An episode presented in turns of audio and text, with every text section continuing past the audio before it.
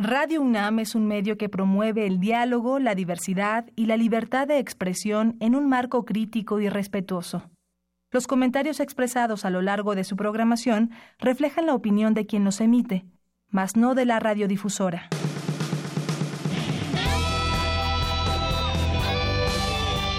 Prisma RU. Relatamos al mundo.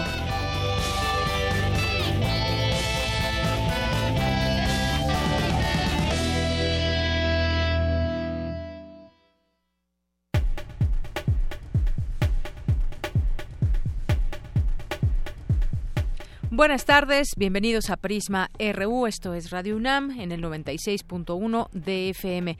Soy de Yanira Morán, lo invito a que se quede con nosotros. Hoy aquí en este día, jueves 17 de mayo, vamos a platicar de dos eh, días que hoy se conmemoran, se recuerdan muchos datos. Y uno tiene que ver con el Día Mundial contra la Homofobia. Vamos a platicar de este tema en el programa.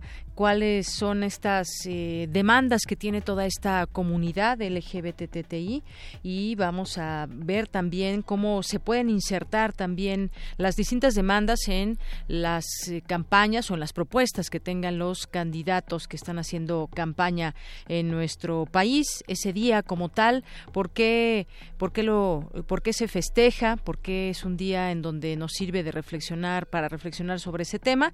Bueno, pues lo vamos a platicar aquí en este espacio.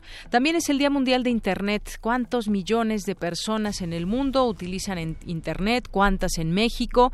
Y bueno, pues finalmente una eh, un uso de Internet que nos ha nos comunica con todo el mundo, que es una ventana al mundo y que no todos todavía quizás deberíamos detenernos también, detenernos a platicar en quienes no gozan de esta, de este, algunos llaman derecho a Internet. ¿Por qué no llega toda esta conectividad a todo el país? ¿Quiénes son los que están eh, pues excluidos de esta tecnología? Bueno, pues hoy es ese día y sería bueno reflexionar al respecto. Vamos a tener también hoy que es jueves, jueves de cine con el maestro Carlos Narro, de algo nos platicará en este espacio, en nuestra segunda hora aquí de Prisma RU.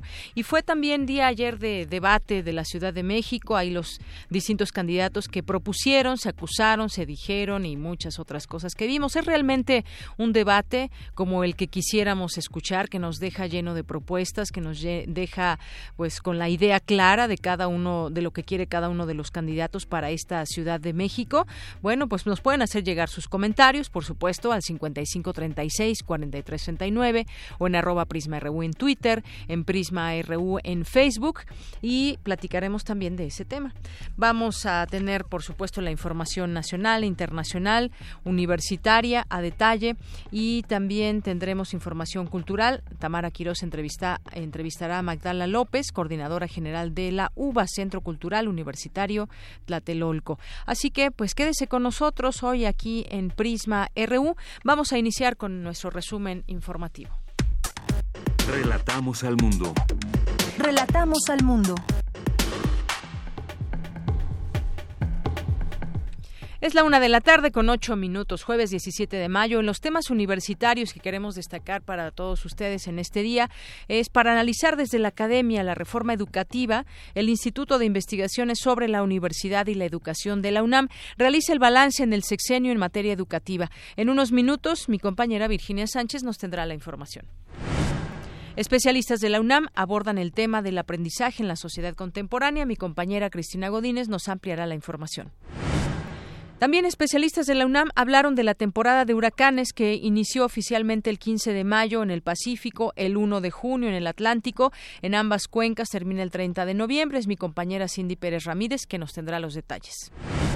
Casi siete de cada diez mexicanos mayores a seis años tienen acceso a Internet en el país, de acuerdo con la última edición del estudio de hábitos de los usuarios de Internet realizado por la Asociación de Internet.mx. Es Dulce García que nos tendrá toda la información. Y en los temas nacionales, el Gobierno de México presentará una queja formal ante el Departamento de Estado estadounidense por los dichos del presidente Donald Trump que se refirió a algunos migrantes como animales. El gobernador de Jalisco, Aristóteles Sandoval, informó que se logró la detención de un cuarto presunto implicado en la desaparición de los tres estudiantes de cine ocurrido el pasado 19 de marzo en el municipio de Tonalá. La Procuraduría Capitalina investiga el secuestro de dos colombianos, de los cuales uno fue asesinado a bordo de una camioneta de lujo en carriles centrales de viaducto a la altura de la calle Anáhuac en la colonia Roma Sur.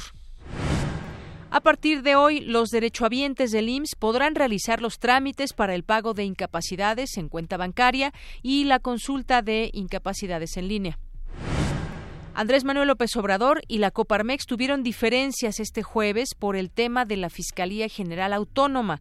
Al ser cuestionado sobre el tema, el candidato de Morena afirmó que tiene como objetivo luchar contra la corrupción.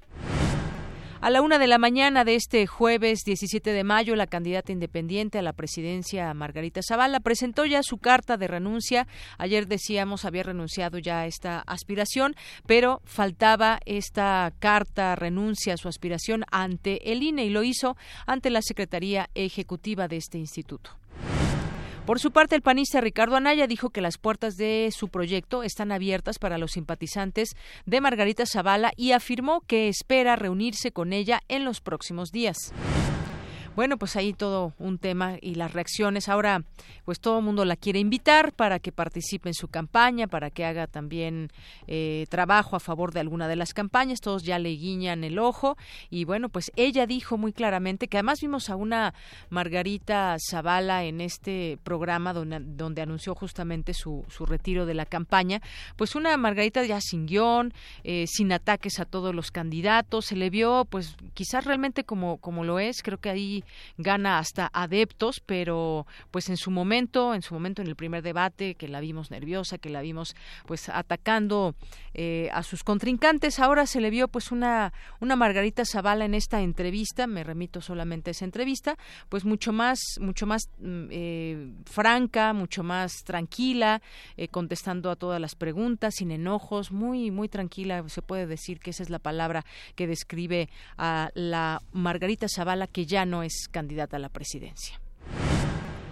Y en temas de economía, el Banco de México publicó en el Diario Oficial de la Federación una reforma a las reglas del sistema de pagos electrónicos interbancarios, SPEI, con la que los bancos deberán dar mayor vigilancia a transferencias interbancarias iguales o superiores a 50 mil pesos.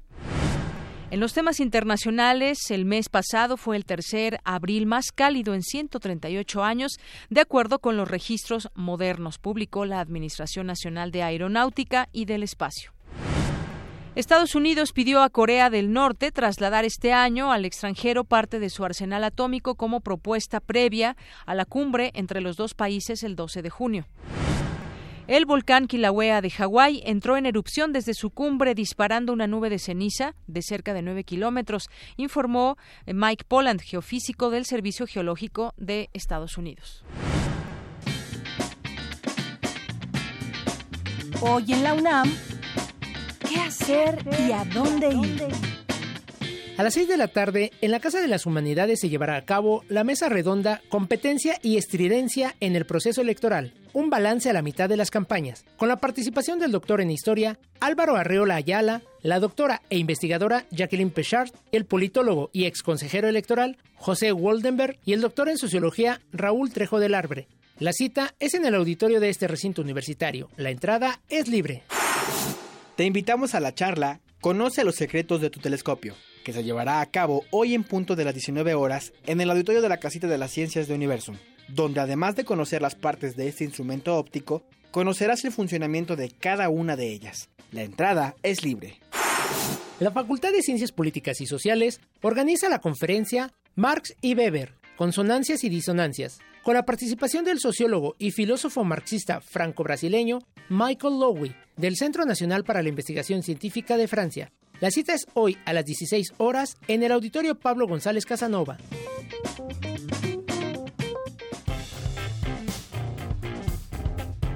Campus RU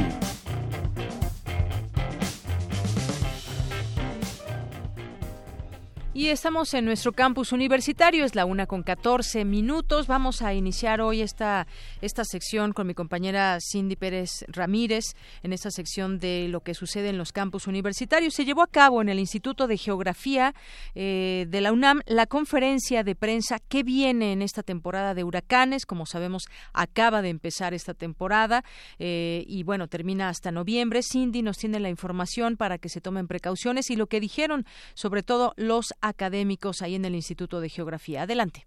Así es, Deyanira, en conferencia de medios, Rosario Romero Centeno, investigadora del Centro de Ciencias de la Atmósfera de la UNAM, señaló que el Servicio Meteorológico Nacional aún no ha emitido su pronóstico para esta temporada. No obstante, algunas universidades y centros de investigación de Estados Unidos manejan algunas proyecciones, aunque no puede saberse con anticipación qué zonas serán afectadas durante la próxima temporada, sí conocemos los estados que históricamente han sufrido sus estragos. Prácticamente todas las entidades son vulnerables, pero existe mayor probabilidad de que un ciclón tropical penetre al territorio por Baja California Sur, Sinaloa, Oaxaca, Guerrero, Michoacán y Jalisco, principalmente durante los meses de septiembre y octubre por el Pacífico. Las proyecciones que han hecho es eh, la ocurrencia de alrededor de 14 ciclones con nombre, alrededor de 14 ciclones con nombre, de los cuales alrededor eh, de ellos van a alcanzar 7, pudieran alcanzar categoría de huracán, y entre 3 y 4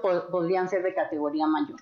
En promedio, eh, un ciclón tropical por año impacta las costas por el Golfo de México y Mar Caribe. ese es el promedio histórico, digamos. Pero obviamente, pues podemos tener eh, temporadas en, en los que nos afecten mucho más o en ocasiones no habrá, puede haber que ningún eh, ciclón tropical nos afecte, ¿no?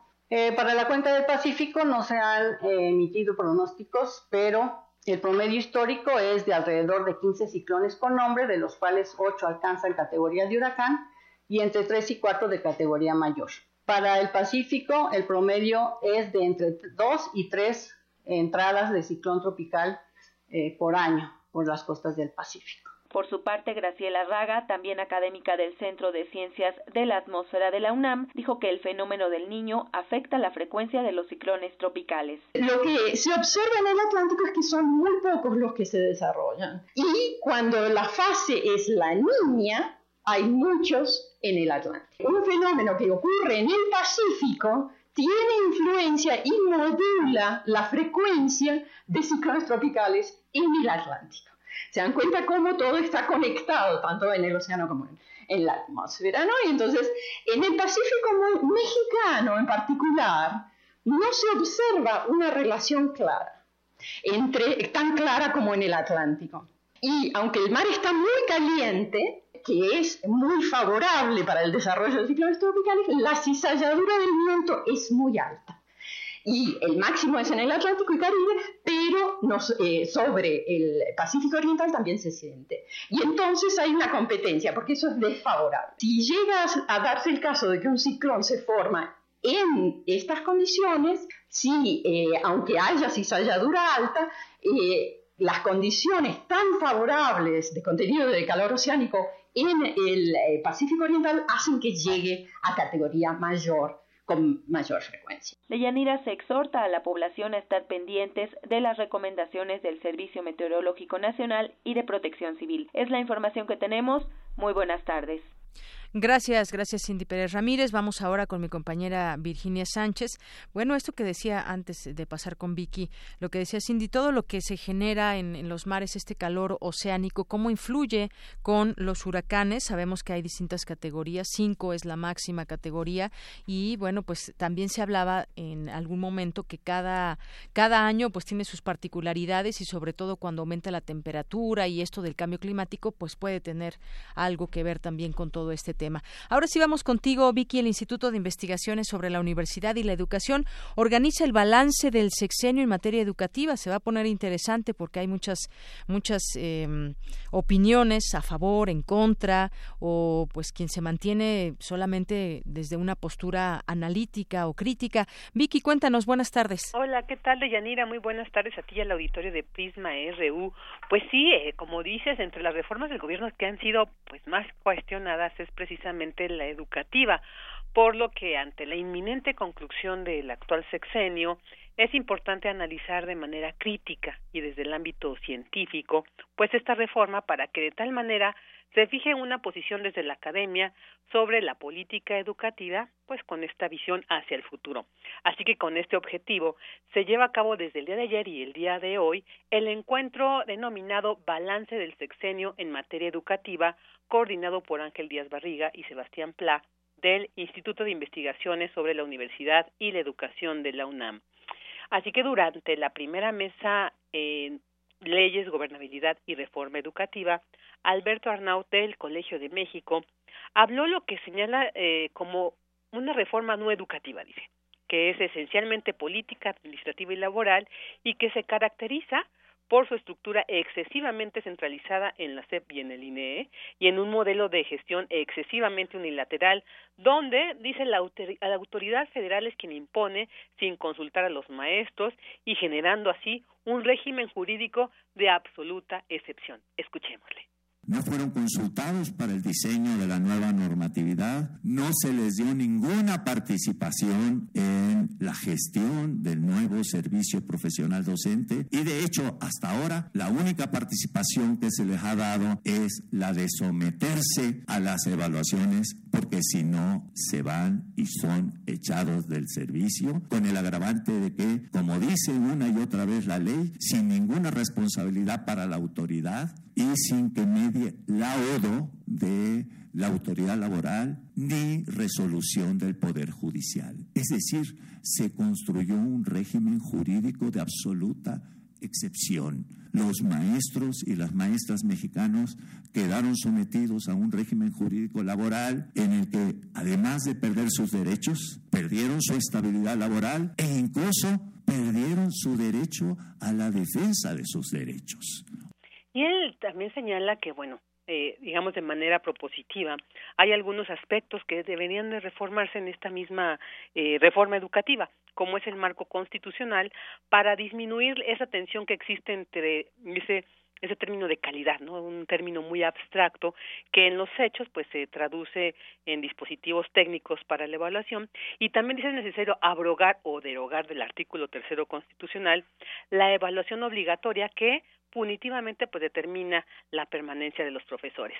Por su parte, también participó Hugo Casanova eh, del Instituto eh, Sede, señaló que la intencionalidad de esta reforma es totalmente ajena al educativo y con muchas limitaciones se lanzó una propuesta educativa que estaba eh, muy carente de fundamentos educativos. Se ignoró al magisterio nacional en el diseño de la propuesta gubernamental y se ignoró no solamente al magisterio, sino se ignoró a la sociedad en su conjunto en términos de la construcción conjunta de ediciones. Es decir, la sociedad, todos los demás que no somos los maestros directos de la escuela este, obligatoria en México, teníamos la facultad de opinar sobre ella. Los académicos, por supuesto, los padres de familia, las madres de familia, los propios chicos, la sociedad en su conjunto. Y por si fuera poco, se modificó la constitución. Se generó un ambiente de incertidumbre y hasta de ingobernabilidad en el sector educativo y sin reparo ni pudor alguno se desacreditó socialmente al sector magisterial hizo un llamado a los candidatos a la presidencia para que de verdad tomen en cuenta la voz de los académicos y dialogar pues con base en el saber educativo eh, pues cómo construir la educación que demanda y se necesita pues necesita nuestra sociedad.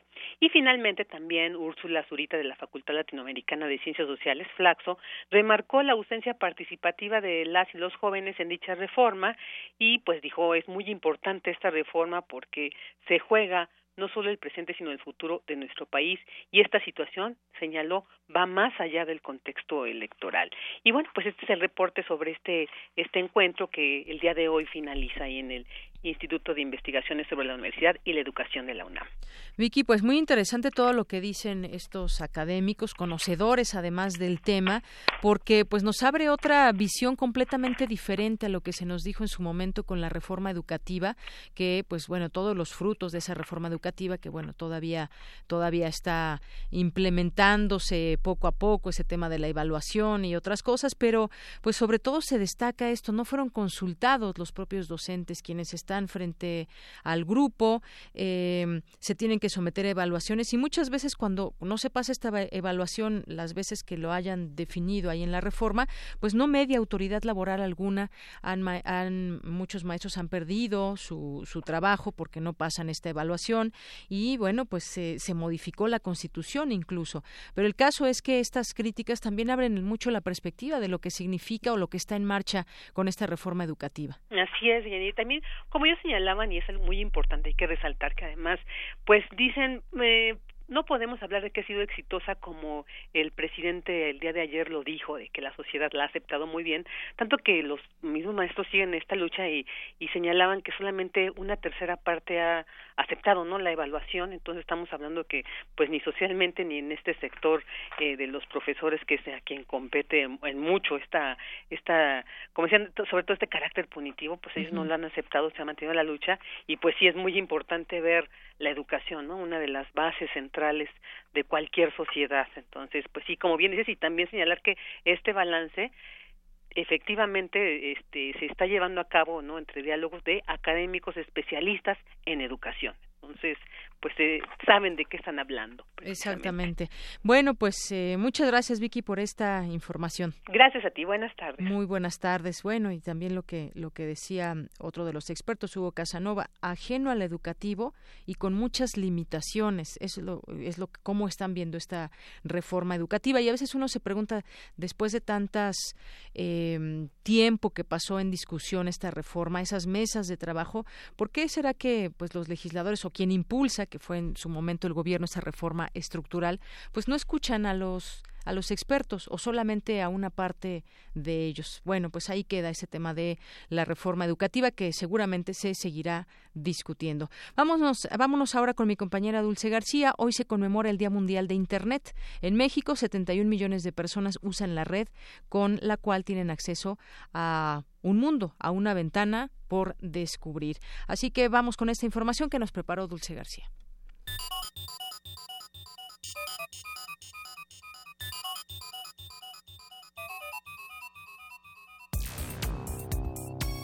El 17 de mayo es el Día Mundial del Internet. Para este 2018 el tema central es la sociedad de los datos, con lo cual se busca llevar a la reflexión sobre el papel de las tecnologías como Big Data y Cloud en áreas como el empleo, los derechos, la innovación y la privacidad, entre otras. Cada dos años se generan más datos que en toda la historia de la humanidad. Hoy casi todo lo que hacemos deja una huella en información. Nuestros desplazamientos, un comentario compartido en una red social, una opinión en un blog, un pago con una tarjeta de crédito, entre otras actividades. Además, el Big Data y el Cloud están reduciendo significativamente su costo, generando así novedosas oportunidades de negocio y mejoras para la sociedad. Desde la perspectiva de los ciudadanos también se está innovando para que, por una parte, puedan ejercer los derechos con un mayor control sobre sus datos y por la otra, disfruten de nuevas formas de satisfacer sus necesidades. Recordemos que el Internet surgió en Estados Unidos durante los 60 como herramienta de comunicación de uso militar. Algunos datos curiosos en México es que el primer lugar que tuvo conexión en nuestro país fue el Instituto de Astronomía, dijo Manuel Peinberg, científico mexicano y profesor emérito de la UNAM.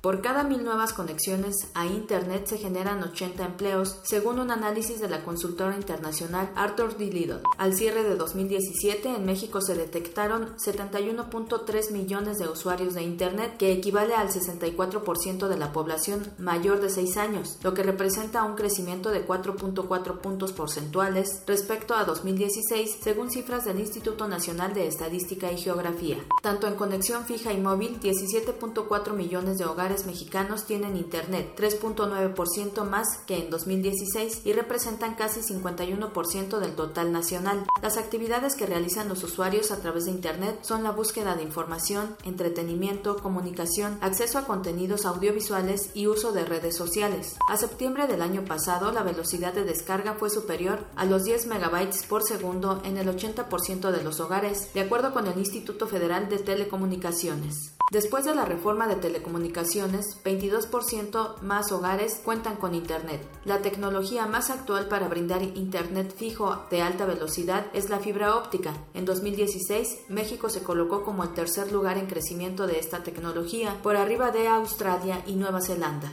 Baja California Sur y Sonora son los estados con mayor porcentaje de hogares que cuentan con banda ancha, con 91.9 y 90%. El estado con menos hogares con banda ancha es Chiapas, con 17.7% según datos del INEGI a 2017. En tanto, a nivel mundial para el año 2021 habrá 1.5 dispositivos móviles conectados a Internet por persona, estima Cisco, empresa estadounidense de soluciones y equipo en redes de telecomunicaciones. La empresa calcula que en los próximos tres años habrá 11.600 millones de dispositivos conectados, incluyendo la comunicación máquina a máquina, superando a la población mundial de 7.800 millones de personas. Para Radio UNAM, Dulce García.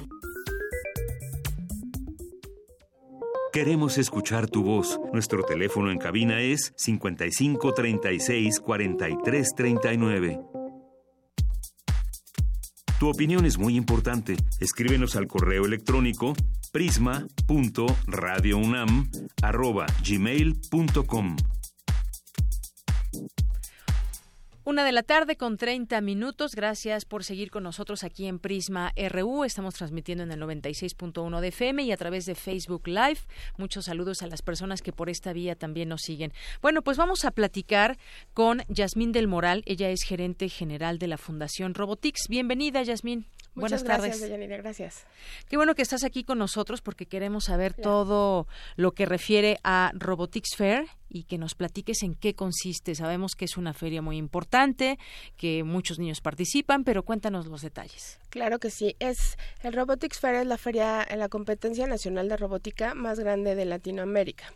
Esto comienza desde el mes de marzo. Los preparativos de, marzo a mayo compiten los 32 estados, los Punto México conectados y eh, alrededor de pues son alrededor de 800 escuelas entre Punto México Conectado y escuelas de la Secretaría de Educación Pública de aquí de la Ciudad de México, 10 de Sonora y 10 de Campeche. Eh, compiten más de 50 mil niños a nivel nacional y los ganadores de esas competencias regionales vienen a la gran final nacional que es este próximo 2 de junio. Eh, vienen casi cerca de 2 mil niños y, lo más importante y que nos, nos llena de orgullo, vienen niños de centros de atención múltiple. Entonces es una feria eh, increíble donde también es para toda la familia, está abierta para toda la familia. Cada equipo de, de cada uno de los estados eh, lleva clases de robótica durante todo el curso escolar eh, compiten y vienen a la gran final. En la gran final es una feria muy muy grande donde tenemos además varias temáticas. Eh, bueno, la, la, temática principal de este año es tecnologías en el planeta. Eh, donde participan y aprenden sobre los animales en peligro de extinción, conocen más sobre la tecnología que están ayudando a cuidar y proteger el medio ambiente. Con ello buscamos que los participantes utilicen un robot para resolver un reto, y esta temática tiene una gran relevancia actual, ya que dentro del, del, Acuerdo de Naciones Unidas es la última generación que, que puede enfrentar el cambio climático. Entonces, eh, está increíble, los niños se divierten muchísimos. Hay, hay niños que nunca han salido de su ciudad y vienen, todos los niños vienen patrocinados. Los ganadores, algo increíble que los ganadores se van a Silicon Valley, a, un viaje tecnológico donde conocen a las grandes cadenas tecnológicas eh, a nivel mundial, NASA, Google, LinkedIn, y también están patrocinados. Hay niños que, que jamás han salido de su ciudad, como ya dije, que, que vienen de sus lugares de origen y eh, el salir, imagínense, salir de, no, de, su ciudad, vienen a, la Ciudad de México y después se van hasta San Francisco, a otro país, a conocer destacadas personalidades del mundo de la tecnología y buscamos que sean latinos, es algo muy importante. Muy bien. Eh, Yasmín, algo también que quisiéramos comentar. ¿A partir de qué edad un niño se empieza a interesar por la, por la robótica y por, por estos temas o de qué edades están participando en Robotics Fair? Claro, mira, te platico un poco. Eh, Fundación Robotics eh, empezamos a impulsar las STEM, que es la ciencia, la tecnología, la ingeniería y las matemáticas a través de nuestro modelo educativo a partir de los seis años. A partir de los seis años, digamos que es un buen momento en que se puede, los papás pueden acercar a los niños para ver eh, de qué se trata la robótica y de ahí, pues, por los temas que, que, nos decías, pues es muy importante que se haga ese nexo, la robótica, pero enfocado a qué. Y nos decías, por ejemplo, aquí eh, aprenderán sobre animales en peligro de extinción. Además, en este marco hay otra serie de actividades, hay talleres, varias cosas. Sí, tenemos muchos aliados. Eh, de hecho, también dentro de la feria hay una feria que es la, la de First Legally Junior, donde llegan niños de entre 6 y 10 años a exponer sus, sus proyectos de ciencias y robótica y ellos llevan la temática del agua. Eh, tenemos aliados, que es Museo de Memoria y Tolerancia, Papalote Museo del Niño, eh, Creativa Kids y, Robotics. todos nosotros vamos a dar talleres para toda la familia entonces estamos saliendo una alianza muy muy grande y todo en beneficio de la educación y de los niños, ¿no? Así es. Bueno, pues qué bueno que tengan todos estos aliados que son también parte de este de este esfuerzo y entonces podría la gente que nos está escuchando eh, días, horarios, lugar donde pueden conocer más de robotics. Eh, tenemos una página en internet que es www.robotics.com. Ahí pueden conocer acerca de de Robotics. Y bueno, sobre el Robotics Fair también tenemos otra página que es www.roboticsfair.com pueden conocer todo del evento. Vamos a tener eh, algo súper importante que no te había comentado, conferencistas. Y nuestra principal conferencista es Ali Guarneros, que es una ingeniera aeroespacial mexicana que actualmente trabaja en el centro AMES en Silicon Valley de NASA, ¿no? Ella viene buscando motivar e inspirar la participación de niños y niños, de niños y niñas en la ciencia y la tecnología. Entonces está increíble. Eh, también va a estar con nosotros Delfina Grossi de, de Google, Santiago Arau, que es un fotógrafo de, eh, de drones. Viene Marco Mascorro, que es CEO de, de Fellow Robots, y viene profesor Chiflado. Todos nuestros conferencistas están enfocados también a niños para que lo hacen con un lenguaje que puedan entender y interesarle a los niños. Así es. Muy bien, pues sí, un, un, acercamiento a la ciencia y la tecnología, algo que pues también a esa edad temprana les genera mucha curiosidad. Estoy aquí en su página, eh, Yasmín, además hay una eh, una parte donde puede uno interactuar con, eh, con Botix, aquí en un chat. Y aquí vienen pues estos eventos, competencias, los cursos, porque bueno, este es un evento que se realiza ciertos días, pero también hay cursos en donde la gente puede entrar a la página y ver qué cursos de, de robótica hay y cursos de verano, es lo que estoy viendo también ahora que, que se acercarán las vacaciones de verano para los niños. Claro, o también pueden acercarse a los Punto México Conectados ahí también eh, tenemos una alianza con ellos y ahí los niños pueden también tomar clase. Así es. Mira, por ejemplo, aquí estoy viendo que hay varios niveles en los cursos que, que se pueden inscribir. Nivel eh, beginner básico, que es de 6 a 7 años, luego viene de 8 a 9, más de 12 años también. Y aquí, pues bueno, dependiendo eh, también los intereses de los, de los, niños, niños y sobre todo también pues las capacidades que van adquiriendo conforme la edad. Así es, así es. Pues encantados los esperamos en el Centro de Exposiciones y Congresos de la UNAM este próximo 2 de junio en punto de las 9 de la mañana. Vamos a estar de 9 a 7 de la noche. Tienen todo el sábado para acompañarnos. Tenemos food trucks para que puedan comer también ahí con nosotros. Y tenemos también una serie de adicional de talleres. Nuestros aliados nos van a apoyar con su participación. Por ejemplo, Google va a llevar un un, eh, una sala de catboards donde los niños pueden participar. Radio Shack nos va a apoyar con con vuelo de drones, entonces pues hay muchas cosas con que se van a divertir y lo más importante que es un evento totalmente familiar, eh, aportando a la ciencia, la tecnología, la ingeniería y las matemáticas. Muy bien, ¿y dónde pueden tomar los cursos? Bueno, yo les recomiendo que entren a la página, pero son distintos lugares donde pueden acudir físicamente, distintas eh, direcciones, lugares donde los niños pueden acudir. Así es, tenemos varias instalaciones donde a través de la página pueden ver nuestras direcciones y pueden, con mucho gusto, los vamos a atender en nuestras sucursales. Muy bien, pues esto es eh, Robotix, esta fundación que pues genera todo este conocimiento que les ofrece a todos los niños. Y para este evento, pues nos decías, es bueno ir con toda la familia. Eh, es el próximo 2 de junio y para ellos nos, no tienes, nos tienes dos regalos. Claro que sí, tenemos 10 cortesías, tenemos eh, que son familiares, es decir, tenemos dos pases para que puedan ir dos familias, cada familia con, con cinco miembros. Así es, es decir, tenemos 10, pero se van a regalar en dos, es decir, cada uno de ellos ganará cinco. Uno lo vamos a regalar por internet, por Facebook, no, por Twitter. Por Twitter lo regalamos y el otro por vía telefónica al 5536-4339. Ahí nos pueden llamar si quieren ir con su familia. Son cinco pases para que puedan entrar. Y por eh, Twitter, que nos manden su nombre completo y que nos digan por qué les interesa ir a, Robotics Fair en, arroba prisma RU. Pues Yasmín del Moral, muchas gracias por venir. No sé si quieras comentar algo más que se me escape, escapa, eh, eh, que se me escape preguntarte sobre este evento importante que va a haber de Robotics. No, gracias a ti, Dinora, y gracias a todos. Los esperamos este 2 de junio en nuestro Robotics Fair y en nuestras sucursales. Muy bien, y métanse a la página que dijiste hace rato, www.robotics.com. .com, así es. Bueno, pues muchísimas gracias, Yasmín del Moral, gerente general de Fundación Robotics. Muchas gracias, buenas tardes. Gracias, gracias a todos. Porque tu opinión es importante, síguenos en nuestras redes sociales, en Facebook como Prisma RU y en Twitter como arroba PrismaRU. Relatamos al mundo. Relatamos al mundo. Internacional RU. El Comité de Inteligencia del Senado, de mayoría republicana, sostiene que Rusia interfirió en las elecciones presidenciales de 2016 con el fin de favorecer la victoria de Donald Trump, una tesis que se alinea con la de los servicios de inteligencia de Estados Unidos el brote de ébola en República Democrática del Congo, que hasta el momento ha infectado a 41 personas con un saldo de tres muertos, entró en una nueva fase de alerta tras la confirmación del primer caso en una zona urbana, Bandaka, una ciudad de un millón de habitantes, situada a orillas del río Congo.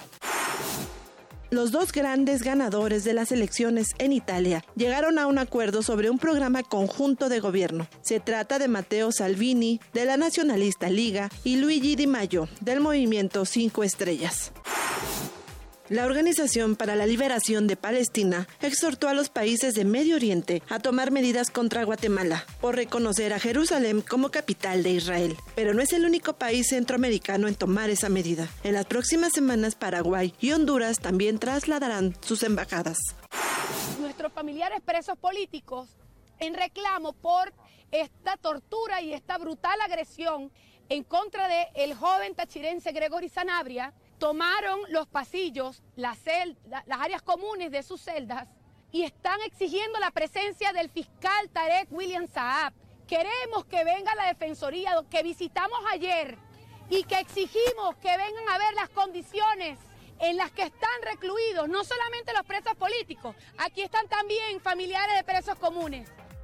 Por segundo día consecutivo, un grupo de presos políticos del Helicoide, una cárcel ubicada en el centro de Caracas, donde están detenidos decenas de opositores al gobierno venezolano, continúan una revuelta en reclamo por las condiciones en las que se encuentran y los retardos en sus procesos judiciales.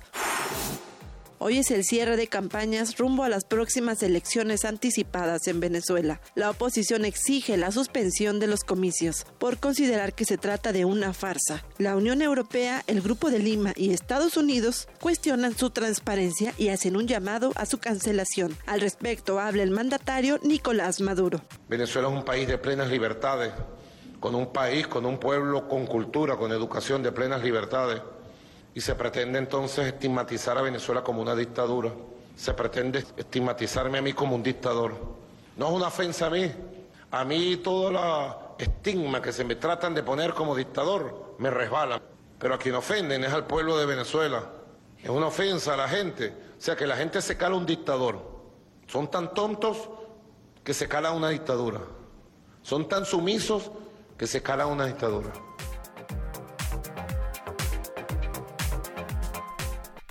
Una de la tarde con 43 minutos. Gracias, Ruth Salazar, por estas breves internacionales. Vamos a ver el día de mañana qué panorama pues podemos analizar aquí con miras a la elección presidencial de este país de Venezuela. En otros temas, vamos ahora a los nacionales. Pues ya finalmente esta eh, formalidad que se esperaba llegara, Margarita Zavala presentó su, su renuncia ante el Instituto Nacional Electoral. Este documento oficial ya fue recibido hoy en la oficialía de partes del instituto y, sin embargo, Margarita Zavala debe presentarse en las oficinas centrales para rectificar su renuncia. Agradeció a los 870 mil ciudadanos que la apoyaron, dice, para su candidatura independiente y reitera que su decisión fue libre, personal y voluntaria, según escuchamos también en una entrevista que, eh, que le hicieron en Televisa en, ahí varios periodistas estuvieron preguntándole y hizo este anuncio, estuvo ahí pacientemente, muy tranquila, contestando las distintas preguntas que le hicieron y bueno, pues deja, no sé si decir que deja la puerta abierta para ver si puede apoyar o no a un candidato, dijo que de entrada ella no negoció su salida con nadie, eso es lo que dijo el día de ayer, no, no se expresó mal de alguno de los candidatos, ni mucho menos, y bueno, pues más que otra cosa habló de, de, las razones que la llevaron a esta decisión. Y bueno, en otra información, Trump en el ojo del huracán por comparación de migrantes mexicanos con animales. Esto fue una reunión que tuvo con líderes de California en la Casa Blanca. Protestó por la poca respuesta del gobierno mexicano en materia de seguridad en la frontera, afirmando que los migrantes que llegan a Estados Unidos, mucho, muchos no son personas, son animales, así se expresó. Digo, siempre continúa con esta polémica de declaraciones. Tras esto, el secretario de Relaciones Exteriores, Luis Videgaray, enviará una queja al Departamento de Estado estadounidense. Eh, comentó que esas declaraciones podrían abrir la puerta para el nulo reconocimiento de los derechos humanos. Bueno, pues hay este tema que es un, un tema, un problema eh, bilateral, este tema de la frontera, de la inseguridad, de cómo nos ve Estados Unidos y nosotros cómo vemos también a Estados Unidos en el marco, en el contexto de este problema de narcotráfico que tenemos. ¿Dónde están esos consumidores? Pues muchos, muchos, muchísimos están en los Estados Unidos y entre estas declaraciones pues las cosas no, no avanzan. Detienen, en otra información, detienen en el municipio de Degollado a otro sospechoso por el asesinato de los estudiantes de cine. El gobernador Aristóteles Aristóteles Sandoval informó que fue detenido otro presunto responsable del asesinato de los estudiantes de la Universidad de Medios Audiovisuales, que fue detenido en Jalisco. Cuatro de los presuntos ocho implicados ya han sido detenidos, dos de ellos ya fueron vinculados a proceso. Y estamos también a la espera de que existe ya una, una situación más clara, más contundente con respecto al Tratado de Libre Comercio, pero mientras eso sucede, el dólar pues ya subió a 20 pesos con 18 centavos. Se habla de esta incertidumbre por la renegociación del Tratado de Libre Comercio ante la falta de respuesta de acuerdos por el TLC el peso se devalúa hasta llegar a la cotización interbancaria, se ubica en 19.72 pesos por dólar, una baja de 15 centavos. El dólar se vende hasta en 20.18 eh, 20 pesos con 18 centavos. Y en otra información, concesionarios, hoy hubo un desastre en algunas zonas de la Ciudad de México, hubo un tráfico terrible debido a manifestaciones, entre ellos concesionarios de transporte público del Estado de México que bloquearon principales arterias de acceso a la Ciudad de México. Para entrar a la Ciudad de México viniendo del Estado de México fue una situación terrible que se dio desde la mañana muy temprano, bloqueos en el Valle de Toluca, Reforma, Chivatito, primera sección del bosque de Chapultepec, ahí frente a Los Pinos también, 1.800 transportistas que se concentraron sobre un carril de periférico al sur y bueno, ya se imaginarán en la mañana, en hora pico, lo que fue, lo que implicó para mí muchos miles de automovilistas estar en este lugar. En otra información y entrando al tema del debate, pues no sé a ustedes qué les pareció el debate, pero pues yo siento que los moderadores pues trataban de llevar a los a los candidatos hacia las propuestas, les pedían que hablaran de sus propuestas en los distintos temas que estaban pactados para este segundo debate. Algunos preferían seguir en este tema de acusaciones en vez de en vez de de proponer lo que traían eh, como propuestas eh, para que escuche la ciudadanía.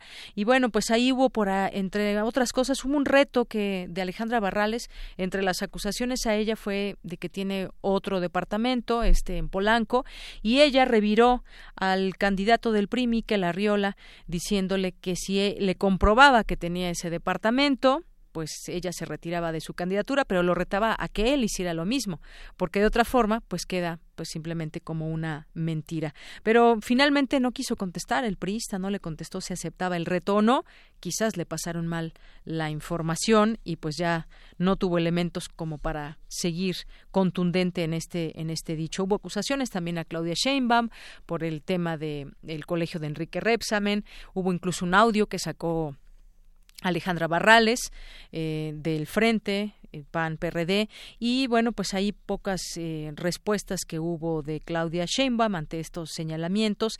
Eh, estuvo estuvo también pues en este escenario temas como pues cómo van a ser para los servicios médicos una evaluación un diagnóstico pero sobre todo qué proponen y otro de los temas también que es importante, no debemos dejar de, perder de vista, tiene que ver con los damnificados, otro de los temas que ayer eh, se tocaron en el debate y hay pues las distintas propuestas que ya escuchábamos, entre ellas, pues bueno, que, que no deben ser los damnificados los que paguen las consecuencias de esta mala organización o el, mar, el mal eh, término en que se maneja el dinero, que es mucho dinero, y que ahí, pues bueno, ya hay una organización y eso hay que destacarlo, y ante ellos, pues ahí estuvieron también los candidatos en este, en este tema y otros también que hubo.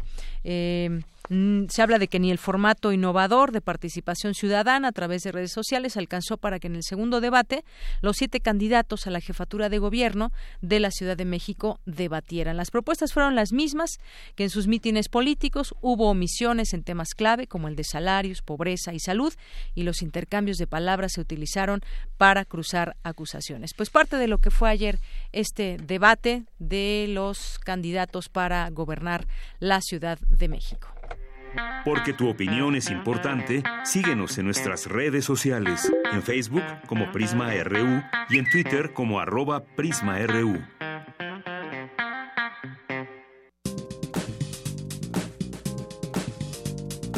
Cultura RU.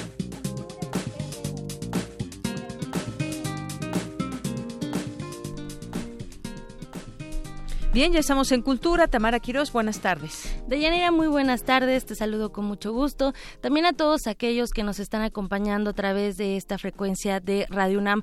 Antes de iniciar con la sección de Yanira, ya tenemos ganadores de los que se ah, van a ir a los, eh, los pases que nos regalaron la Fundación Robotics. Así es, a la Feria de, de Robótica son Gerardo Soublet, que se lo ganó por Twitter, y Carlos Alberto Vallejo Galván, que nos llamó por teléfono. Aquí están sus nombres y pues ellos directamente se tendrán que presentar a este evento. Ah, no, no, tienen, que, venir aquí. Así es, estamos en Adolfo Prieto 133 en la colonia del Valle. En un momento más, bueno, ya a, quien atendimos por teléfono ya le dimos las indicaciones y por Twitter falta que nos siga, se llama Gerardo. Gerardo Soublet.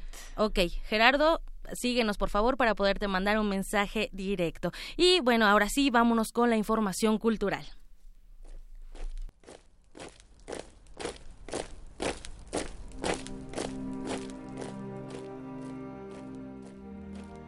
El 10 de junio de 1971, centenares de estudiantes fueron atacados a tiros por paramilitares en la calzada México-Tacuba para evitar que se movilizaran en demanda de la liberación de presos políticos, la derogación de la ley orgánica de la Universidad Autónoma de Nuevo León y para exigir la desaparición de los grupos porriles en escuelas de educación media y superior.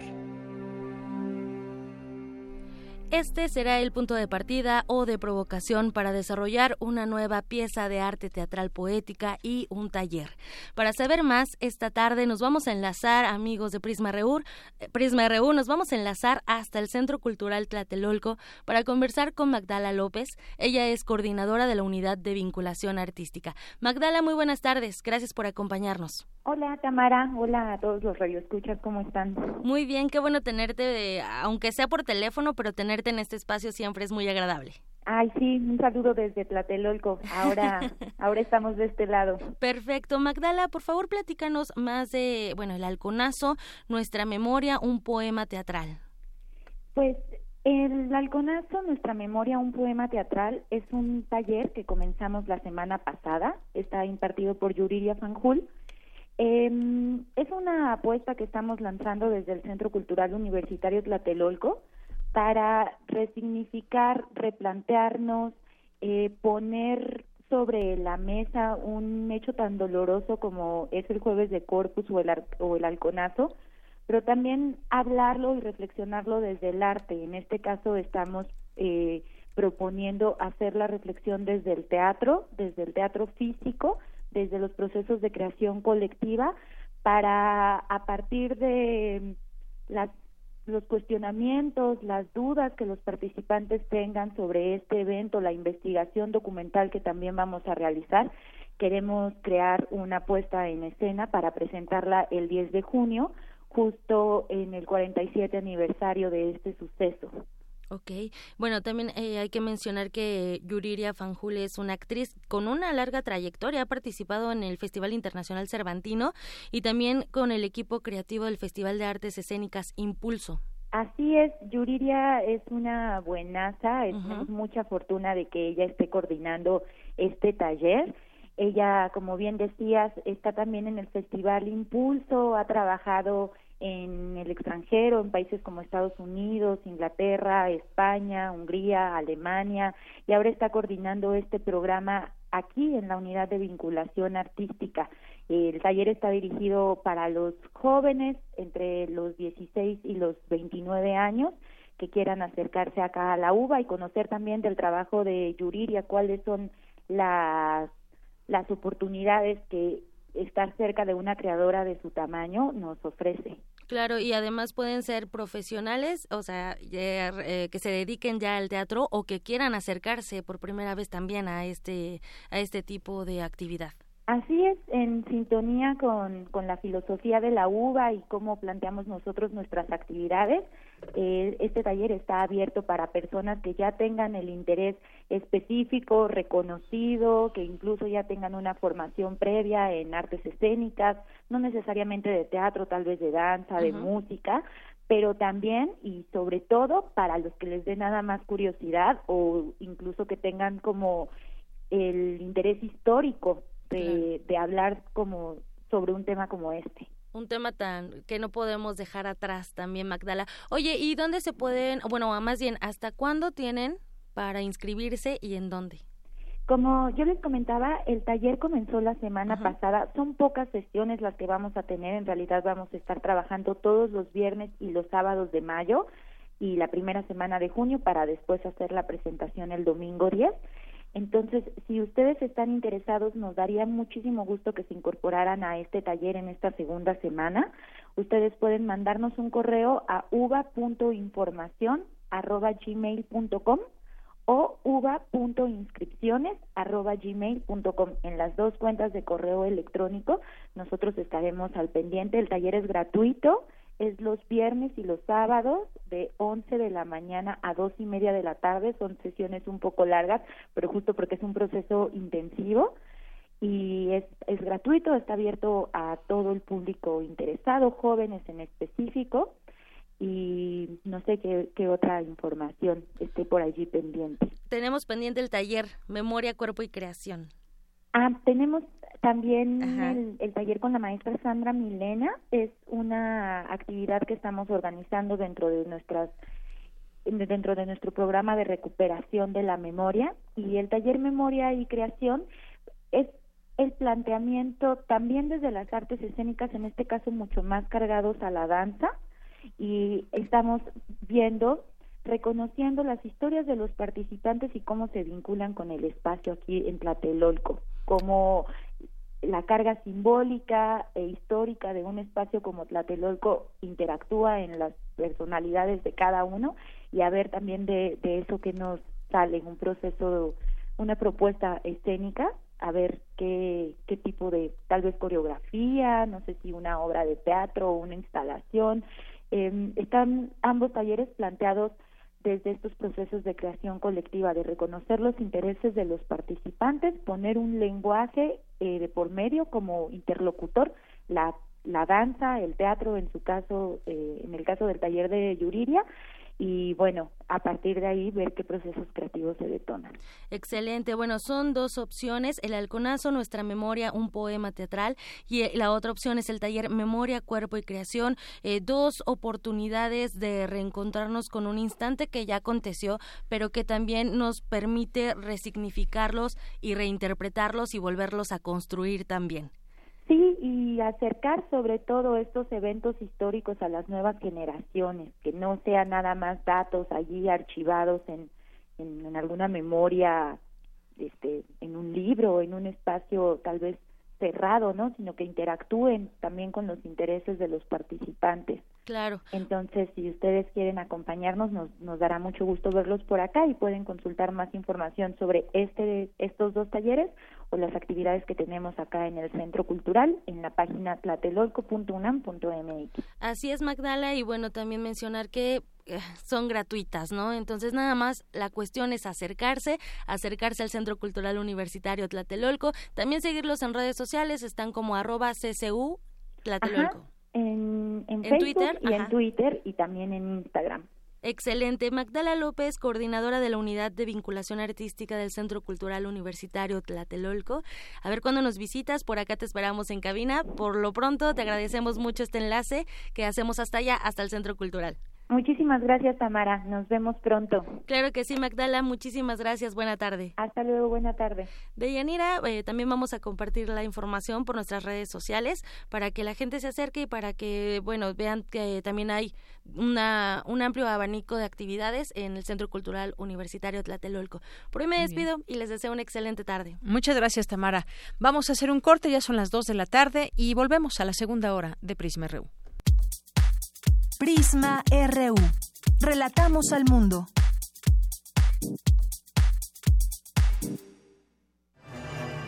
...2018... 100 años del nacimiento de Eli de Gortari.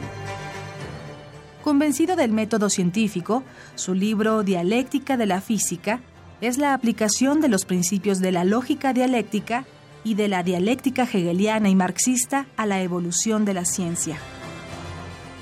Lo más importante es que estableció el vínculo interdisciplinario entre las ciencias y la filosofía. Si hacía una afirmación, si sostenía una tesis es porque estaba fundada. No era una ocurrencia, no era algo que le venía de súbito, algo que estaba trabajado y modulado. Doctor Jaime Labastida, filósofo y poeta, director de la Academia Mexicana de la Lengua.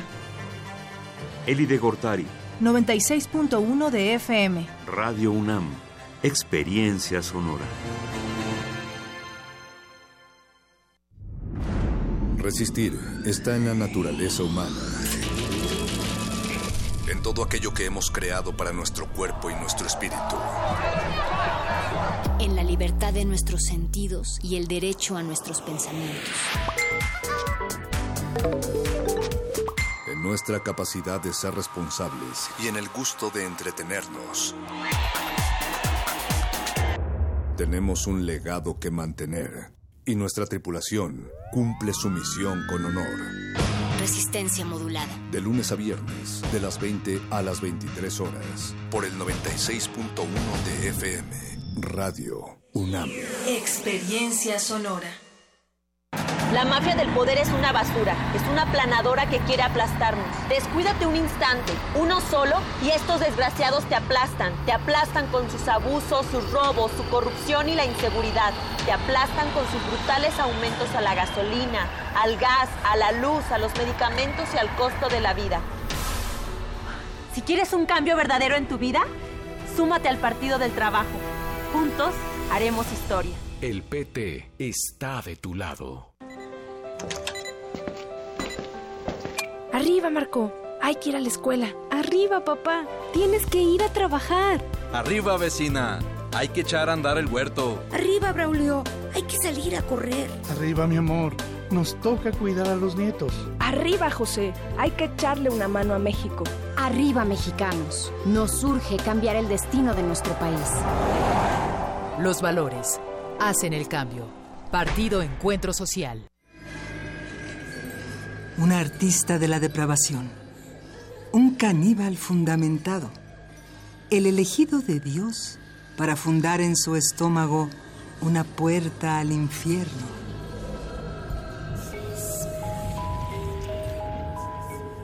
Radio UNAM te invita a escuchar los relatos de erotismo y terror de Enoch en la puesta en escena La Confesión del Caníbal, de Sergio Rud. Director Eduardo Ruiz Aviñón.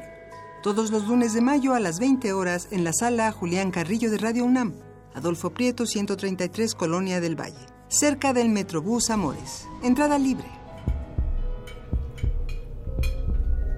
Comer o ser comido.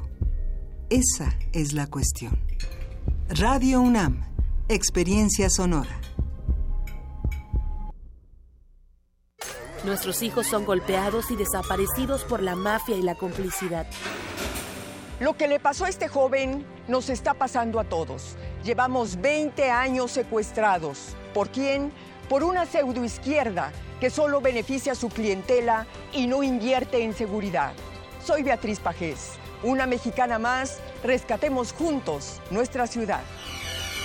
Beatriz Pajés, PRI, también al Senado, Ciudad de México. Vota por el PES, vota por Andrés, vota por Encuentro Social. Vota por Andrés, vota por el PES con Andrés. ¡PES! Vota diferente con el PES, PES, PES. Apoyo a la familia con Andrés Manuel. Vota diferente con el PES, PES, PES. Vota por el Encuentro Social. Vota por el PES, vota por Andrés, vota por Encuentro Social. Vota por Andrés, vota por el PES con Andrés. Candidato de la coalición Juntos Haremos Historia.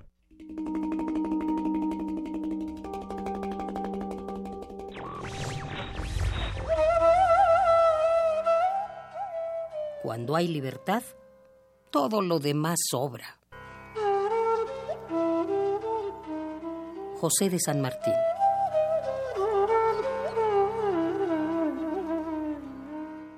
Radio UNAM. Queremos escuchar tu voz. Nuestro teléfono en cabina es 55 36 43 39. Tu opinión es muy importante. Escríbenos al correo electrónico prisma.radiounam@gmail.com.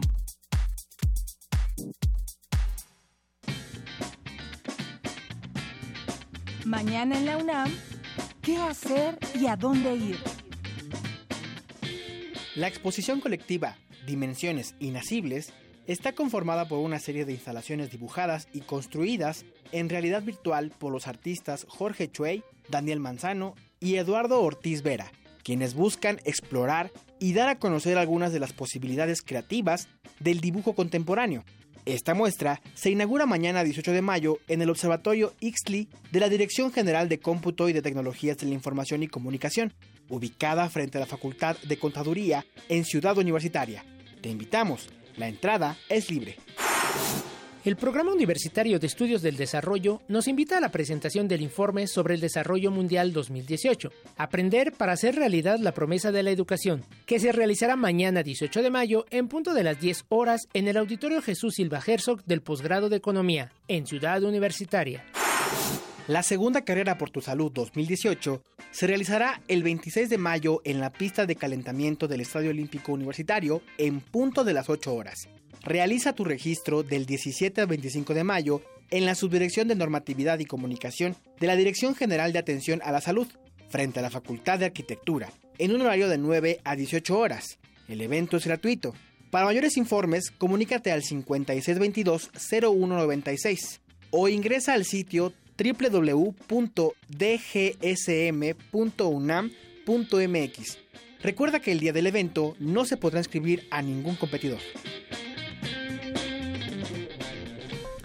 Dos de la tarde con siete minutos. Gracias aquí a nuestros compañeros que nos invitan todos los días a distintos eventos que se realizan en la UNAM, a Daniel y a Rodrigo.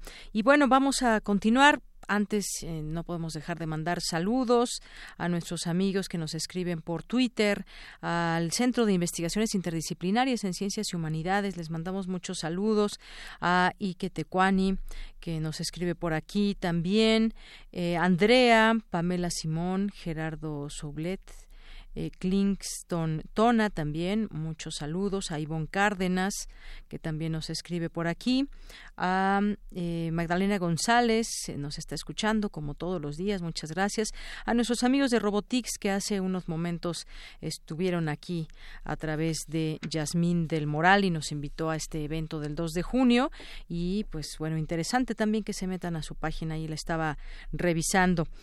también gracias y muchos Muchos saludos a por aquí a ver quién más está. Magdalena González, ya la dije. Ana Garduño, Alisue UNAM también, el Instituto de Investigaciones sobre la Universidad y la Educación, que además pues agradecen esta cobertura que tuvo ahí Prisma RU en el instituto y que continúan con las mesas 3 y 4 a partir de las 4 de la tarde.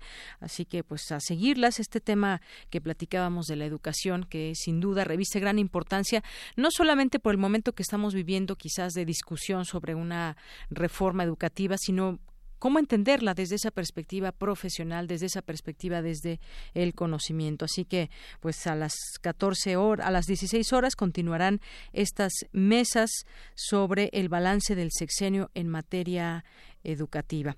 Bien, también quiero, quiero mandar saludos a Alejandro Cardiel, que nos escucha también todos los días, a Radar de X también, muchas gracias. Eh, que nos dice Alex Cardiel, dice, a mí la renuncia de Margarita Zavala me hizo la tarde ayer, solo falta el Jaime Rodríguez, que es el Bronco. Muchas gracias, eh, Alex. José Luis Sánchez también nos manda por aquí información que nos comparte. Gracias a todas las personas que se unen aquí con nosotros. También eh, mandar saludos nos dice el Beto Arbarirum.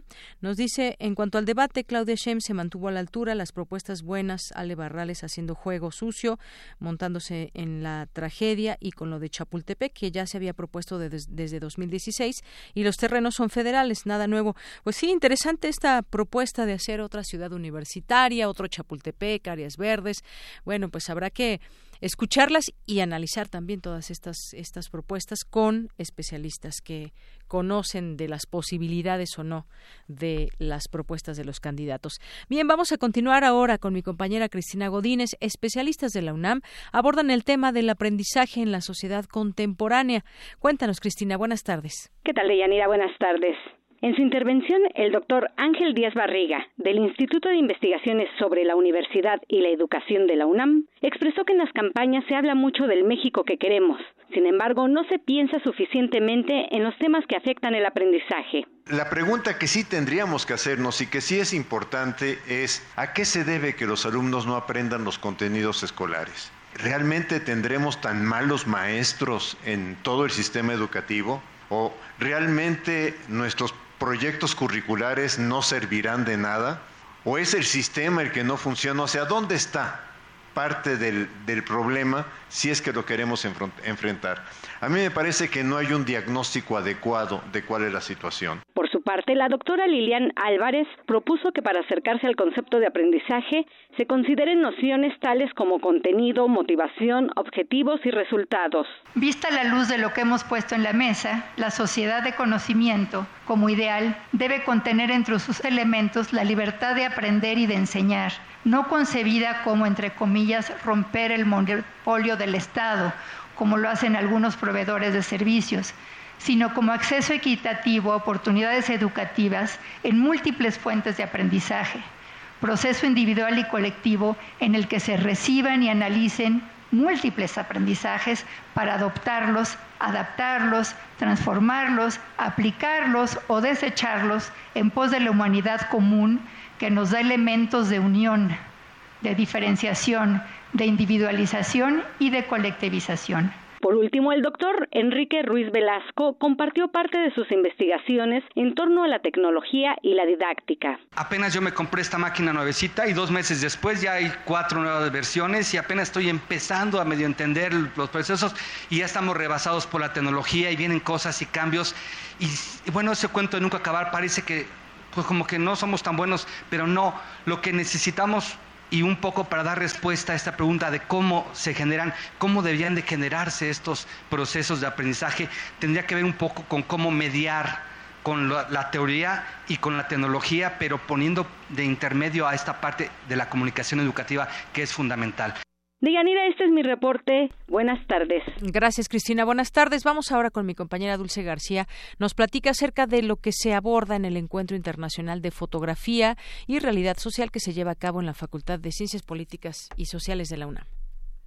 Deyanira, muy buenas tardes a ti al auditorio de Prisma RU. En la actualidad, la fotografía, la imagen, se ha convertido en un elemento esencial en nuestras vidas casi de manera inadvertida. Un ejemplo de ello son los reportajes gráficos que se hacen en torno a la migración. A decir de Narciso Contreras, fotoperiodista mexicano, el discurso actual sobre la migración ha tenido un giro dramáticamente negativo en la última década. Hay una intención eh, por supuesto, de fondo por el que se hace esta inversión concreta en cómo se percibe y cómo se comunica un fenómeno tan de tanto impacto como es la migración, concretamente en los términos en que se desarrolla o se se presenta hoy en día eh, como un fenómeno de la parte de la crisis económica, pero además eh, el modo en el que la forma en que se comunica y se retrata afecta nuestra percepción de ese fenómeno. Dijo que a pesar de la crisis estructural que se vive en los medios de comunicación, hay una demanda creciente de imágenes que no había existido antes. Eh, de imágenes fotográficas que explican o intentan explicar la realidad en diferentes niveles. Concretamente, y esta es parte de la presentación que quiero hacer, es cómo esto construye un lenguaje o construye, perdón, una interpretación de la realidad, que además se vuelve una interpretación eh, hegemónica o que domina nuestra lectura del mundo a partir de eventos clave o eventos eh, que forman parte de un espectro de la comunicación eh, global. Durante el encuentro de fotografía y realidad social que se llevó a cabo en la Facultad de Ciencias Políticas y Sociales de la UNAM, el fotoperiodista añadió que en estos momentos los medios están cambiando la manera en que construyen las noticias, lo que a su vez afecta la manera en la que la gente consume esas noticias. De ahí que el tema de la fotografía se deba seguir analizando. Es el reporte. Muy buenas tardes. Gracias, Dulce. Muy buenas tardes. Dos de la tarde con quince minutos y vamos ahora a la sección diversa versión de Ruth Salazar. La presión de la maternidad es un hecho. Toda mujer a partir de los 35 años sufre este apremio mediante dos vías, la biológica y la social. La biológica está ahí, no se puede luchar demasiado contra ella. De acuerdo con muchas mujeres, en esta circunstancia es una presión brutal. Mi compañera Ruth Salazar aborda este fenómeno en la diversa versión del día de hoy. Adelante. Diversa versión. Transitando al horizonte de la igualdad.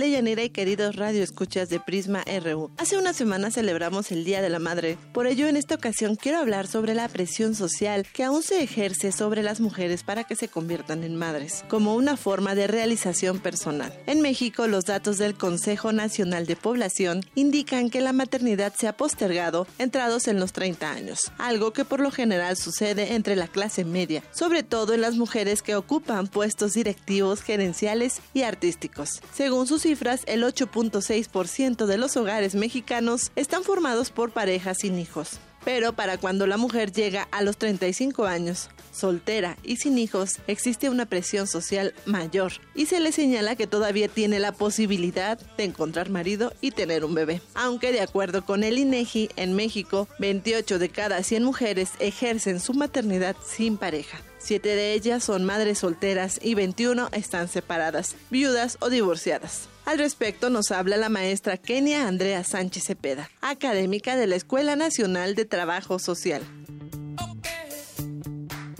Las familias monomarentales que están, digamos, encabezados o, que tienen la jefatura de hogar al frente una mujer, ¿no? Hogares con jefatura femenina y que no tiene ninguna pareja, pues son incluso estadísticamente unas, un botón de muestra de las tensiones, de esa tensión, ¿no? Eh, como, como dicen por ahí, no acaba de morir, lo, o sea, no, no se termina con el esquema viejo, con, con este esquema de, de alguna manera violento del patriarcado, pero tampoco termina de consolidarse una nueva percepción y concepción de lo que es ser madre, de lo que implica ser madre y de que puede ser una decisión autónoma y libre. Acá la cosa es que cuando vemos los entornos, los entornos comunitarios, los entornos sociales, los entornos incluso que inclusive bajan de las mismas políticas de Estado hacia las mujeres, cómo las piensan, ¿no? Entonces es una presión difícil, es una presión eh, en lo estructural y por supuesto que es una presión también de lo más próximo al ser humano, a la persona, a la mujer, que tiene que ver con su familia, que tiene que ver con la pareja, que tiene que ver con la comunidad. Tener un hijo es el resultado de un deseo y por tanto de una elección subjetiva, aunque muchas veces no seamos del todo conscientes de lo que elegimos.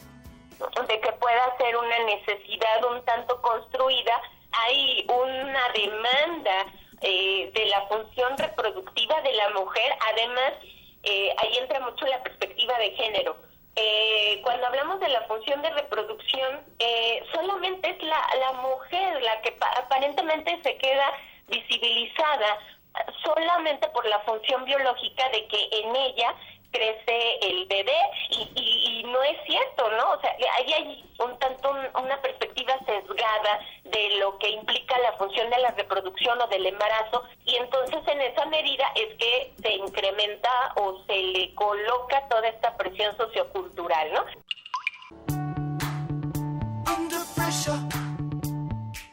Ser mujer hoy afortunadamente no se reduce a ser madre no soy una mujer completa en tanto no tenga un bebé, ¿no? Ya fui profesional, soy exitosa, shalala, pero tengo que tener un, eh, un bebé, ¿no?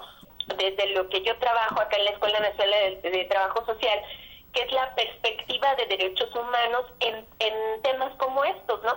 Entender que la maternidad no sea un destino, sino sea una posibilidad y, un componente del proyecto de vida de una mujer y de una mujer sola o de una mujer que tenga que comparta con una pareja, ya sea una pareja heterosexual o una pareja con orientación sexual homosexual, ¿no? Una pareja lésbica, por ejemplo. O sea, ¿qué tanto la maternidad se ofrece como una opción de elección y no como un destino, ¿no? Un predestino al que no puedes escapar. Eso es lo que también está en el centro y que me parece que falta mucho que hacer en cuanto a esquemas educativos formalizados que replanteen o que pongan a la maternidad no como no como un acto eh, cultural necesario o para validarte digamos socialmente así. Eso es lo que está en el centro y desde ahí por supuesto eh, falta mucho y por supuesto que hay necesidades eh, completamente estereotipadas, estigmas, posiblemente necesidades construidas alrededor de, de la maternidad, de la paternidad, ¿no? La elevación del nivel de estudios mínimos y la apertura de áreas de oportunidad laboral para la mujer es uno de los factores que ha incidido para que en el país más mexicanas decidan no tener hijos. De Yanira Auditorio me despido. Los invito a cuestionar, opinar o contar sus experiencias en las redes sociales de Prisma RU. Buenas tardes.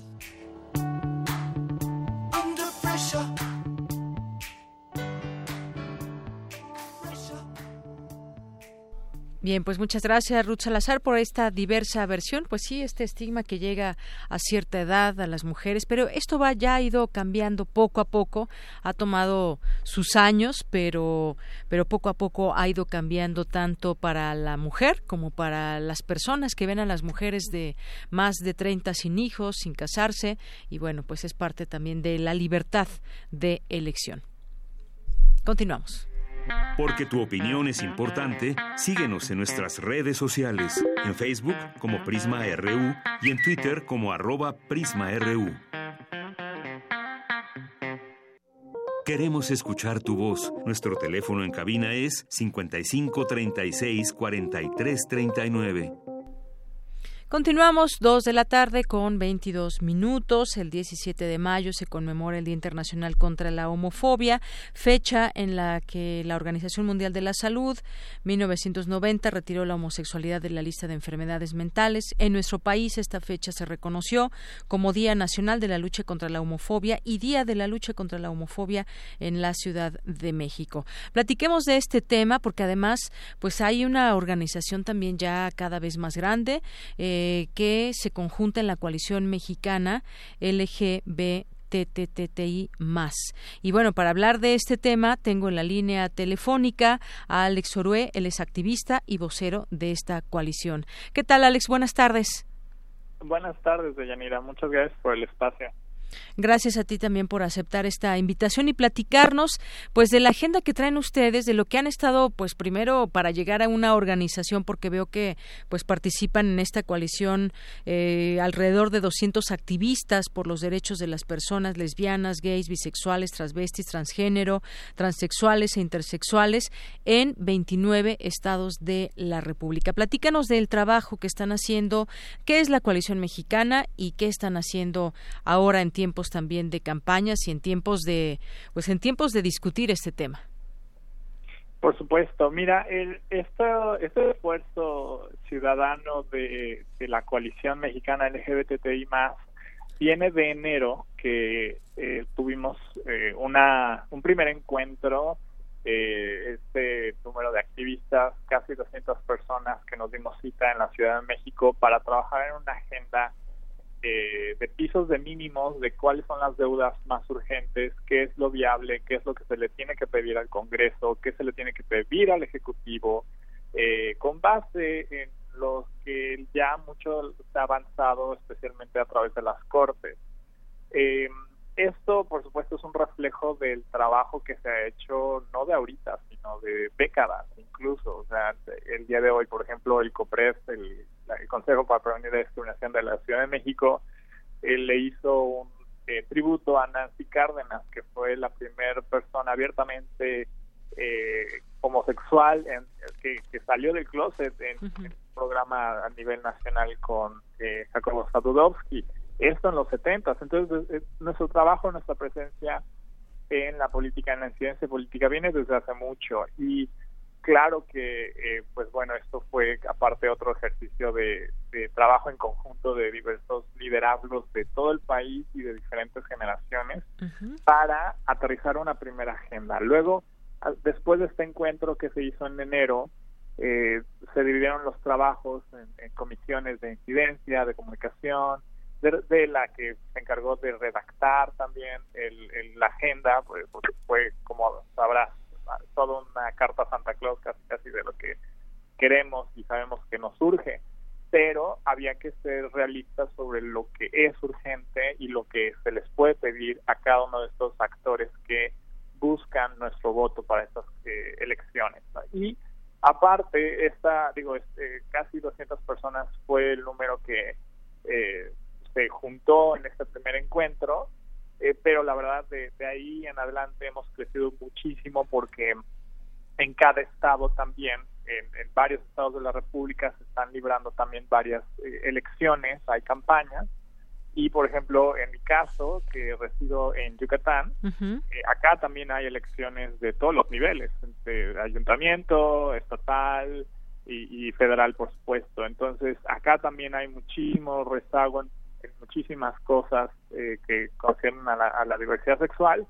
Y eh, también justo el día de hoy eh, los representantes de la coalición mexicana LGBTI más de Yucatán nos dimos cita a una rueda de prensa esta mañana para presentar la agenda estatal y ahí hacer un llamado a los que especialmente a los candidatos a gobernadores que no se han pronunciado ni a favor ni en contra. Entonces no estamos eh, enfrentando a una situación en la que muy pocos se atreven a mencionar siquiera el tema y eh, claro que el, el hecho de que ni siquiera nos reconozcan en el discurso político, en los debates, eso es una señal de alarma de que nuestra agenda para muchos no es, siquiera prioridad, no lo ven como prioridad. El día de anoche pues, se vio en el debate chilango ¿no? que solamente una persona eh, habló sobre la agenda de la diversidad sexual, mientras que sabemos que las punteras de, por la jefatura de la Ciudad de México sí están a favor de la diversidad sexual, sí se han posicionado a favor, pero no están dispuestas a tratar esos temas en un debate que eso hubiera elevado nuestra agenda en, al menos en lo mediático ¿no? entonces estamos en eso en esa labor de incidencia política pero también de hacernos escuchar no dar ni un paso atrás. No dar ni un paso atrás en lo que se ha logrado, aunque bueno, pues por ahora, ahorita que hablabas del debate, por ahí uno de los candidatos, pues parece ser que todo este tema pues no le no le, no le gusta mucho o, si no entrarle o está con eh, un tema quizás adverso a todo lo que se ha logrado en la ciudad y que hay que decirlo se ha logrado gracias también a la, ciudadanía, este tema de los matrimonios del mismo sexo y, demás, y que la familia, los valores, que está muy bien, pero cuántos tipos de familia hay, también hay que ver todos estos, estos datos. Y bueno, eh, Alex, hay un, hay un tema también, hay muchas quejas que por lo menos en cada estado debe de haber, pero aquí en la Comisión de Derechos Humanos de la capital se han recibido tan solo de, eh, fue en hasta marzo de 2018 103 quejas relacionadas con presuntas violaciones a los derechos de igualdad y no discriminación, seguridad jurídica.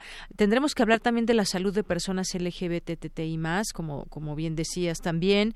Eh, hay, sigue habiendo crímenes de odio, eh, no sé en qué tanta, con qué tanta frecuencia, pero sigue habiendo un tema como si fuese un, como si fuese un tema tabú para muchas personas que no quieren hablar de ese tema, ya no decir como tú decías de, de candidatos que no quieren, no quieren poner sobre la mesa eh, pues este tema con las propuestas que trae la propia agenda de estos de estos grupos que se sigue viendo como como minoritarios pero pues que poco a poco deberíamos de transitar hacia hacia esta igualdad Alex. Por supuesto y que como bien lo, lo resaltas el hecho de que no se mencione el tema pues eso lanza un mensaje implícito de que no es importante y que como si no existiera el tema y hablando de los crímenes de odio y de, odio y de todos estos eh, temas de las denuncias de casos de discriminación por homofobia, transfobia, fobia, etcétera. Eh, por un lado está el tema de que como poblaciones en situación de vulnerabilidad es muy complicado el tema de la denuncia porque a la hora de precisamente intentar acceder a cualquiera de estos derechos, al acceso a la justicia, al acceso a la salud, nos encontramos con eh, funcionarios que no están sensibilizados en, los temas de la diversidad sexual. Y muchas veces, especialmente cuando se trata de eh, buscar obtener justicia, de denunciar algún acto de homofobia, pues nos encontramos en, en otra situación de vulnerabilidad porque somos revictimizados eh, por las mismas autoridades en esta ocasión. Entonces, eh, tenemos ese tema eh, de, la complejidad de la denuncia que también eh, para la agenda feminista es eso es un gran problema, ¿no? la, denuncia de precisamente el, temor de no ser revictimizada por las autoridades y de que a final de cuentas no se llegue a, no se concrete algo, no se obtenga la justicia.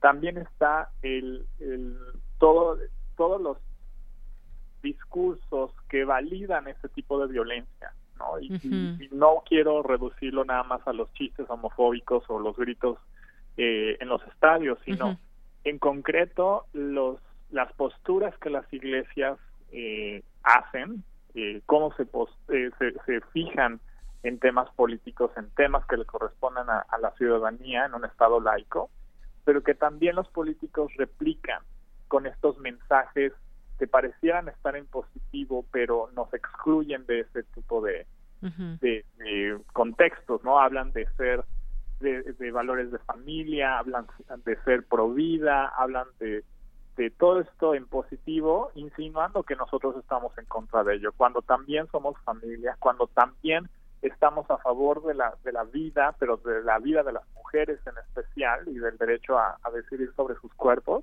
Y por supuesto que si avanza la agenda feminista, también avanza la agenda de la diversidad sexual. Hacen mucha sinergia en todos esos temas, ¿no? Entonces, como lo como se ha visto en el tema de las alertas de violencia de género que se han dado en algunos estados del país, muchos estados le temen a, accionar esa alerta porque sería reconocer lo que ellos han dejado de hacer todo este tiempo. Lo mismo pasa con los crímenes de odio por homofobia y transfobia. Entonces, claro que hay que empezar a hacer desde nuestra cancha, desde nuestra trinchera, al menos desde la coalición estamos buscando también hacer un cambio en el discurso y de ya no referirnos ni siquiera a los candidatos o a los grupos de sociedad civil que promueven esta agenda eh, antiderechos LGBT como si fueran de ultraderecha, son antiderechos humanos, ¿no? Y eso parece eh, tener eh, cierto efecto porque sí les molesta y es,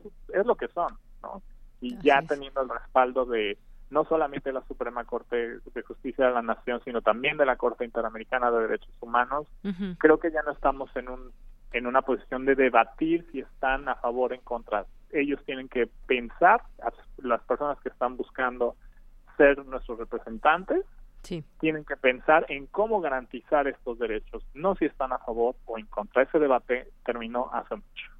Así es. Y bueno, pues finalmente lo que se busca, Alex, eh, yo lo vería de esta manera, pues es incidir justamente en la implementación de medidas necesarias para que se garantice el ejercicio y no agresividad de los avances que, que ya se han tenido para por la sociedad civil en la Ciudad de México y en todos los demás estados también con esto que se amplíe el piso de derechos para que todas las personas puedan disfrutar de su diversidad. Ese finalmente es el, el objetivo y que nos veamos todos todos pues con respeto, con, eh, con igualdad, porque pues cada vez vemos aquí más en la Ciudad de México, pues esa libertad de la, de la diversidad e incluso yo me atrevería a decir, no sé si tú tengas esa misma opinión, pero pues ya las nuevas generaciones ven este tema como algo mucho más pues, natural, vaya, no, no, no se ve como algo o, tratamos de que a nuestros hijos pequeños pues este tema sea de lo más natural y no se vea como algo raro, algo de lo que no se debe hablar, el tener miedo también como papás, como maestros a explicarlo. Creo que poco a poco va, ha ido cambiando y podemos decir que se han sentado algunas bases.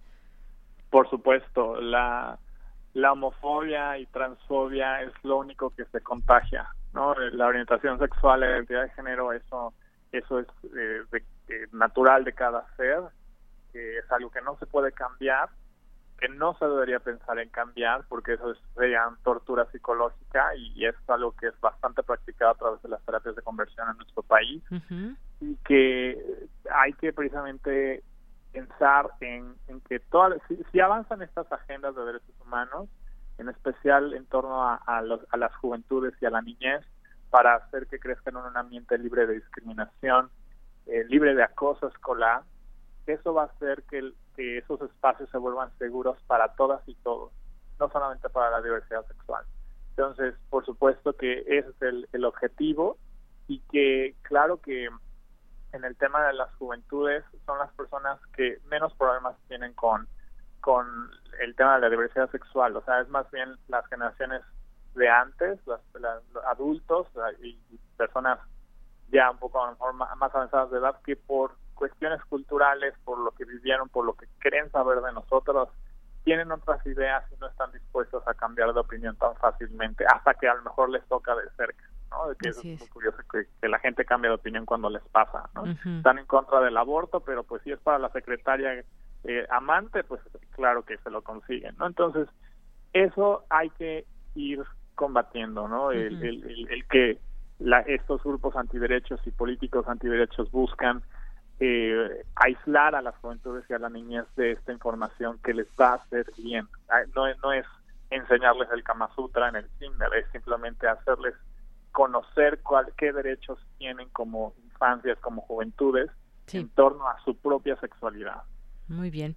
Bueno, pues Alex Orue, seguimos también pues esta agenda que ustedes traen para ver cómo pues cómo va avanzando y además en esta incidencia para que esté ahí en todos los estados y se tengan pues estas formas de entender eh, lo que sucede en nuestra realidad, no ver a las cosas como un problema. El problema es que no se reconozcan los derechos, eso sí es un, un grave problema. Gracias, Alex.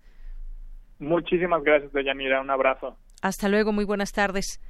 Alex Orue, activista y vocero de la coalición mexicana LGBTTTI más. Y bueno, hoy justamente hay un hashtag en redes sociales, es eh, eh, homofobia justamente, y hay varias cosas que podríamos compartir.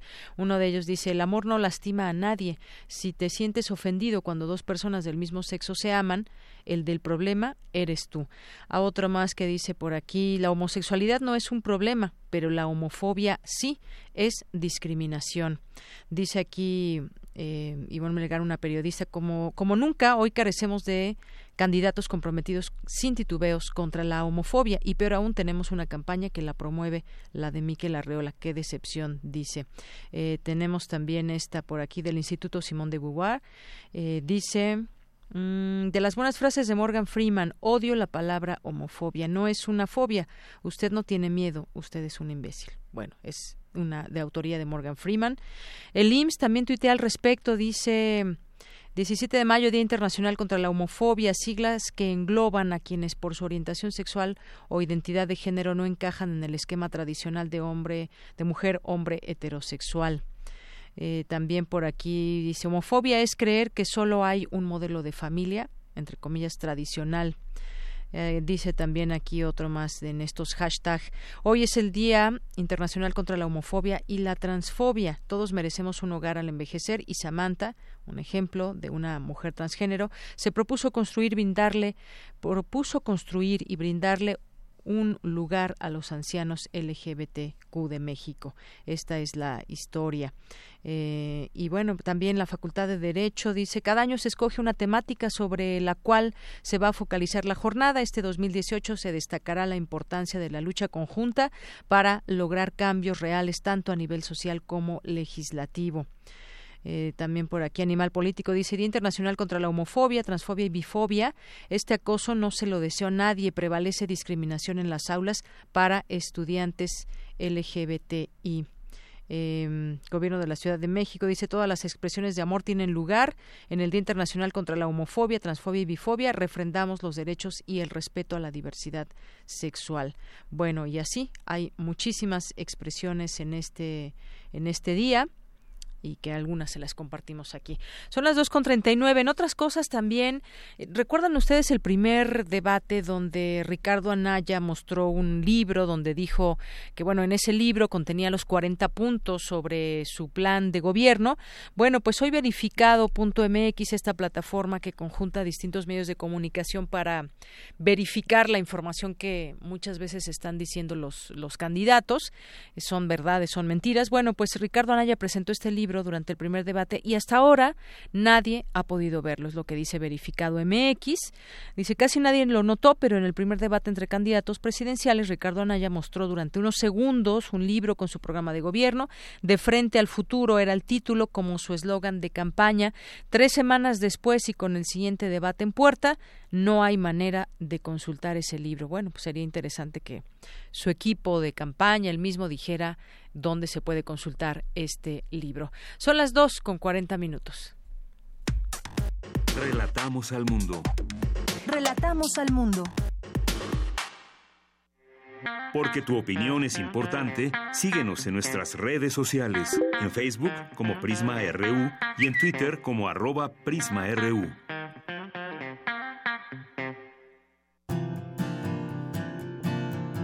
Gaceta UNAM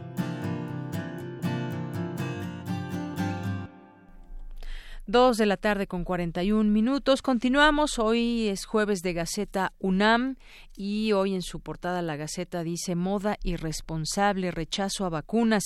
Experto de medicina alerta sobre el riesgo de epidemias. Ayer hablábamos justamente de este tema que es muy interesante. Hay personas que deciden no, no vacunar a sus hijos y eh, algunos expertos le dicen moda, pero otros tienen pues muchas razones por las cuales no vacunar y bueno, yo creo que hay que hay que escucharlos, pero también hay que escuchar a la medicina. Riesgo de epidemias por no vacunarse son seguras, efectivas y necesarias para proteger tanto a individuos como a la comunidad. ¿Qué son las vacunas?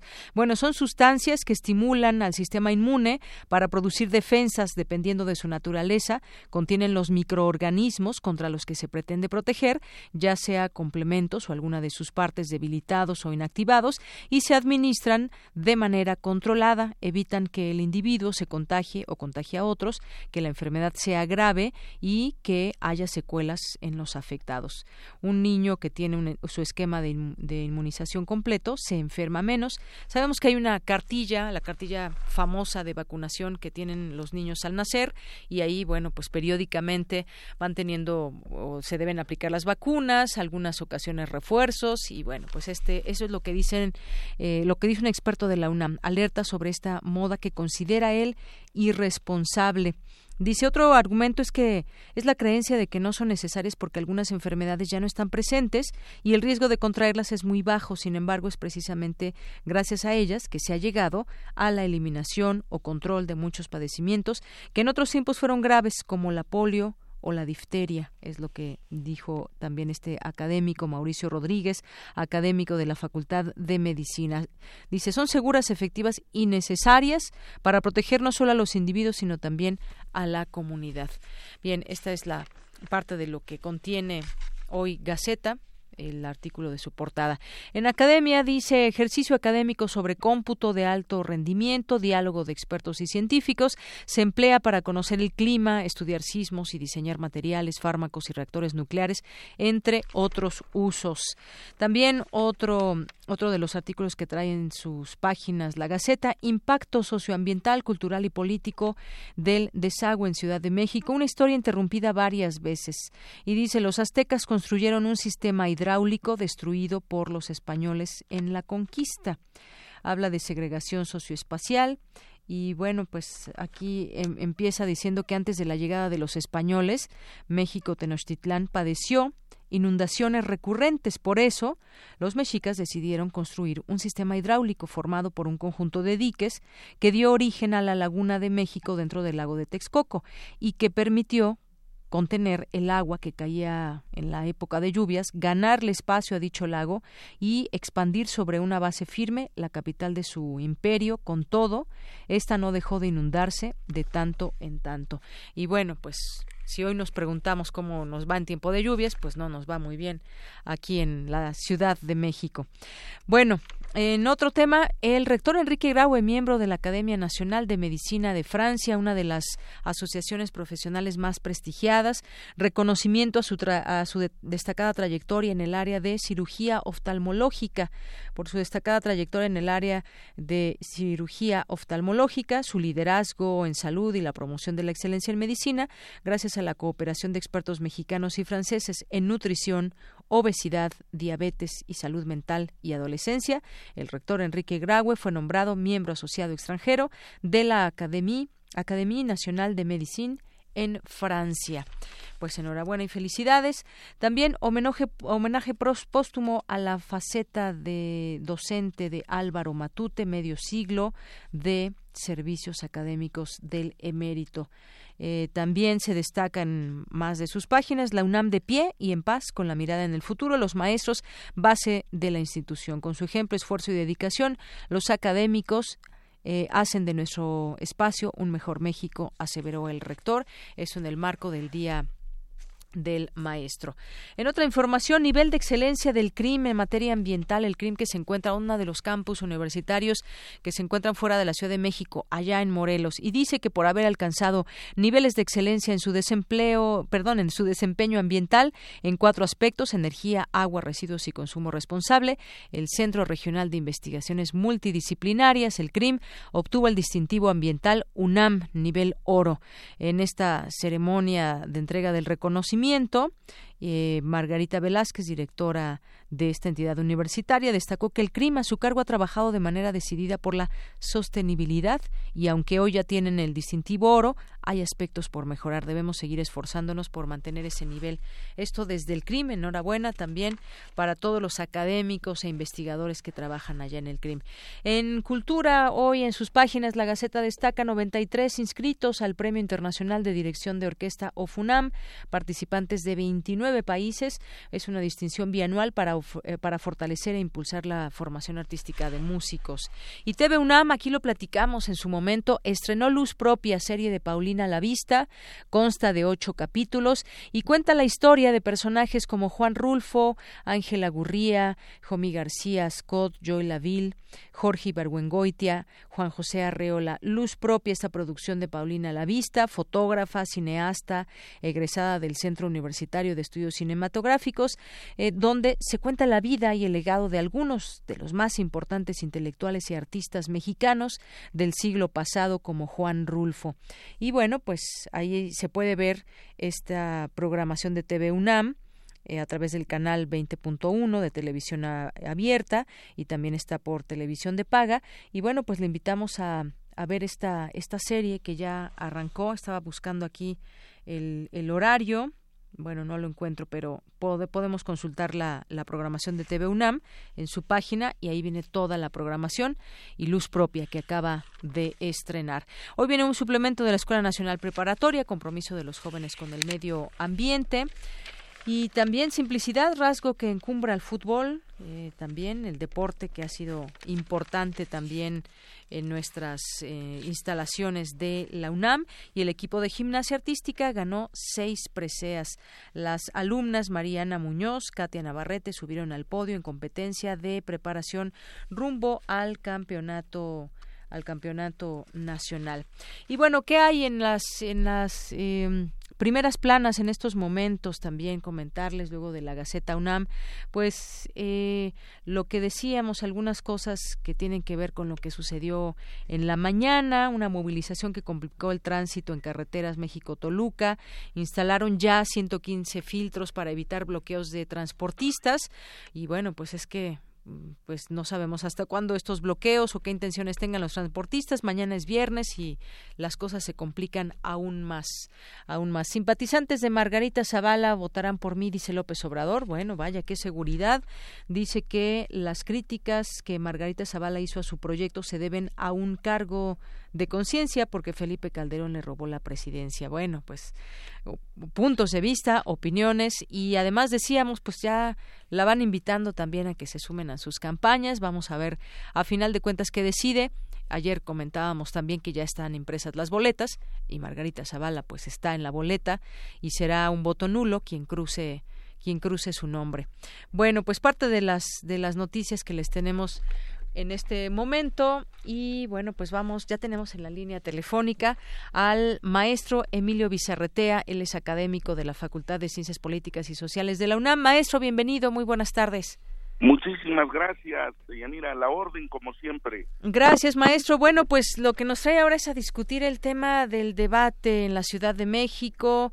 Eh, seguramente usted tuvo oportunidad de verlo y escuchar ahí una serie de, pues sí, algunas propuestas, también acusaciones y finalmente, pues bueno, muchos que queremos, que nos interesamos por esta ciudad y, y queremos, pues ver para, pues para dónde jalamos pues estuvimos ahí muy atentos, pero no sé a usted qué impresión le dejó este, este debate, maestro. Fíjese, lo, lo, lo más interesante es, y hay que decirlo de esta manera, qué bueno que haya este tipo de instrumentos, porque a la ciudadanía, a todos nosotros, nos orienta, nos guía. Pero además, lo que yo estoy convencido, que gran parte del electorado lo que desea es que trasciendan más allá estas acusaciones unipersonales. Mire, Deyanira, no es que no sean importantes o no sean relevantes, lo es, porque finalmente los candidatos son eso, lo que hacen en su vida privada y en su vida pública. Y entonces existe esa especie de continuidad de uno a otro lado de la vida integral de cada político, ¿no? Pero ayer veíamos algo que nos llama la atención. Pareciera ser un juego de descalificaciones que la verdad no no sé, no no me dejó un grato sabor, lo debo decir en lo personal, ¿eh? Nosotros siempre esperamos esta ciudad es una esta Ciudad de México es una gran caja de resonancia de lo que ocurre en el país y lo queramos o no influye, determina y, y lo voy a decir con mucho respeto. O sea, los candidatos, y en particular Miquel, tienen que ser respetuosos con las mujeres. ¿eh? Al margen de que sea una competencia, hay algo que creo que la gente no está viendo bien y en lo personal se lo digo, entiendo la contienda, entiendo que todo se vale, pero las cosas tienen que argumentarse. La respuesta que le dio Alejandra Barrales de que aceptara el reto no tuvo una respuesta sólida, ¿eh? No, no, en realidad, con todo respeto lo digo, ¿eh? No, pues más bien evadió este reto, ¿no? Completamente lo evadió.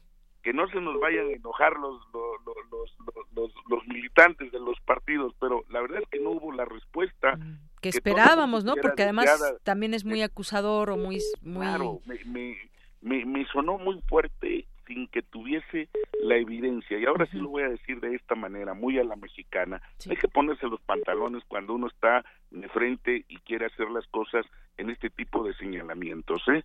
Perdón que lo diga así. Esa parte no nos agradó.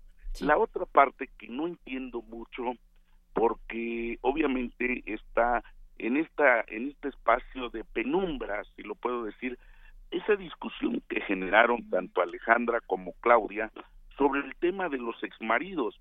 Pues, pues uno no se preocupa, digo, la tradición en, en el viejo PRI, vamos a decirlo así, pues era que la esposa se iba al DIF. En este caso, pues los maridos se van a ir al DIF o algo parecido. Y ahora que, ahí quien lo sacó fue Alejandra Barrales, ¿no? Y, ya Claudio Sheinbaum le dijo, bueno, ¿quieres hablar de exmaridos? Pues bueno. Claro, pero pero no sé si ese es un tema que nos interesa a los capitalinos, pero pues bueno, es parte de, los ataques, por eso se los quería comentar. Esa parte no es grata, pero hay que decirla. Aquí tienen que ser los candidatos más propositivos. Mire, hay una cosa que no han logrado tocar y que ha estado alrededor del tema de lo del, del aeropuerto. A ver, en alguna ocasión hubo la intención, incluso creo que Slim lo, lo mencionó, de que se generara una especie de ciudad del conocimiento, de que la sociedad del conocimiento en este espacio que iba a ser literalmente abandonado del aeropuerto viejo para transformarse en el aeropuerto nuevo, fuese una etapa a favor de la UNAM. Es decir, se creara una verdadera ciudad del conocimiento dentro de la Ciudad de México. Yo creo que ese proyecto nadie le ha dado el empuje que necesitamos.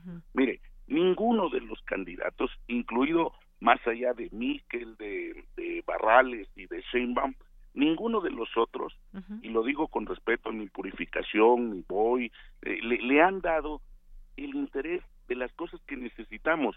Todos hablamos de los jóvenes y cuando tienen que darle la oportunidad, no aparece. Ese es un proyecto brutalmente necesario, no solamente por cuestiones de empleo, por cuestiones de desarrollo. La prueba existe, fíjese de Yanira, el caso de del Valle del Silicón, podríamos lograrlo. Más allá de eso, porque tenemos la mano hábilmente capacitada de trabajo para el desarrollo de un proyecto de esta envergadura. Y por lo que se ve, hay intención de los inversionistas. La UNAM yo creo que estaría dichosa de poder encabezar un proyecto con las demás universidades, sean públicas y privadas, para realmente tener un capital humano de alto nivel. Y no se ve, ese tipo de cuestiones no se están desarrollando. En, en términos de campañas, no están hablando de la verdadera movilización del transporte público que todos padecemos. El tema sigue siendo que se evade en la campaña, que los candidatos realmente no están siendo propositivos como quisiéramos y solamente estamos jugando a una batalla de dimes y diretes que la verdad, más allá del morbo político, no nos está dejando nada. Perdóneme de Yanira que se lo diga, pero esta es la impresión que me dejó la intervención que tuvieron los candidatos en este segundo debate. Pues sí, y, ese tema también, sí, muy atractivo lo que usted decía de la sociedad del conocimiento, otra ciudad universitaria, otro Chapultepec, pues sí, por supuesto que nos, nos atrae la idea, pero pues sí, habrá que también escuchar a, los expertos, esto es posible, no es posible. Hubo otros temas eh, también, maestro, el tema de la salud, por ejemplo, yo creo que sí parte del debate, yo vi ahí una parte que sí podemos llamar debate, cuando Marcos le cuestiona al candidato del PRI, Miquel Arreola, sobre su paso por la COFEPRIS y el tema de los alimentos chatarra, porque ahora todos tienen buenas propuestas, pero creo que también habla lo que han hecho antes o lo que han hecho desde algún cargo también que han tenido y bueno, pues eh, este etiquetado, por ejemplo, sigue siendo un debate y una lucha que también algunos grupos siguen intensamente. Si no nos dice claramente este producto, cómo está hecho, cuántas calorías y demás, bueno, pues creo que creo que también ahí debemos de, de ese fue como una confrontación eso quisiéramos escuchar tal vez como como debate que ese va a ser si no lo hizo por qué le vamos a creer ahora que está a favor de, del tema de salud en, eh, actualmente eh, si es que gana no por ejemplo nada más. lo que usted acaba de decir esa es parte de la discusión entre la vida privada la vida profesional. Y aquí es el señalamiento que se le ha revertido ya al caso de Miquel. ¿Por qué cuando están en busca de un cargo sí pretenden y ponen la luna en la mesa y cuando están en una responsabilidad se hacen guajes? Eso es lo que nos está afectando. Ahora, Rascón tiene razón. O sea, ¿por qué no lo hicieron antes? ¿Por qué lo están postulando? Y el señalamiento me parece que es válido. Miguel, si quiere salir del hoyo en que se encuentra el partido el PRI en el Distrito Federal o la Ciudad de México, como ahora ya lo tenemos, pues tiene que dar el gran salto y no lo está haciendo, ¿eh? No hay ninguna, no hubo respuesta alguna, ¿eh? O sea, el, la propuesta que se pudo haber realizado no encontró el eco esperado en términos de esos dos minutos de los cuales disponía. Entonces, nos está dejando mal sabor, cuando menos esa parte de los candidatos. Ahora bien, usted lo, lo visualiza bien. El tema de la salud pública es tan grave como lo que estamos escuchando. Volvió a resurgir el tema de la tuberculosis en la Ciudad de México. El tema de que esto se vuelva una pandemia sí nos genera una gran dificultad, ¿eh? Yanira. Así es.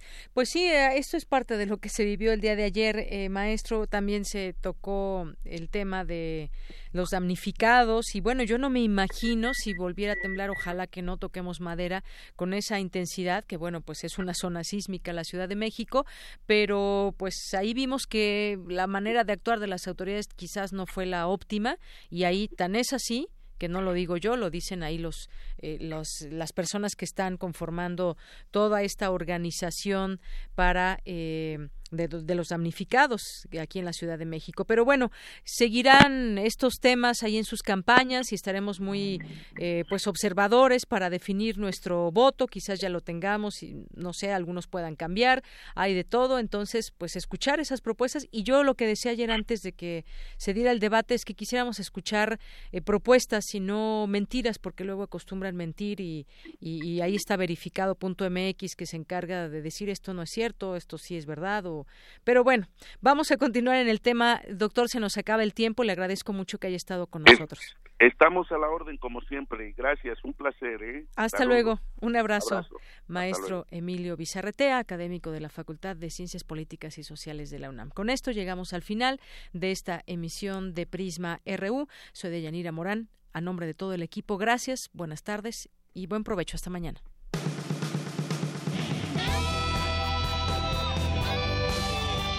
Prisma RU. Relatamos al mundo.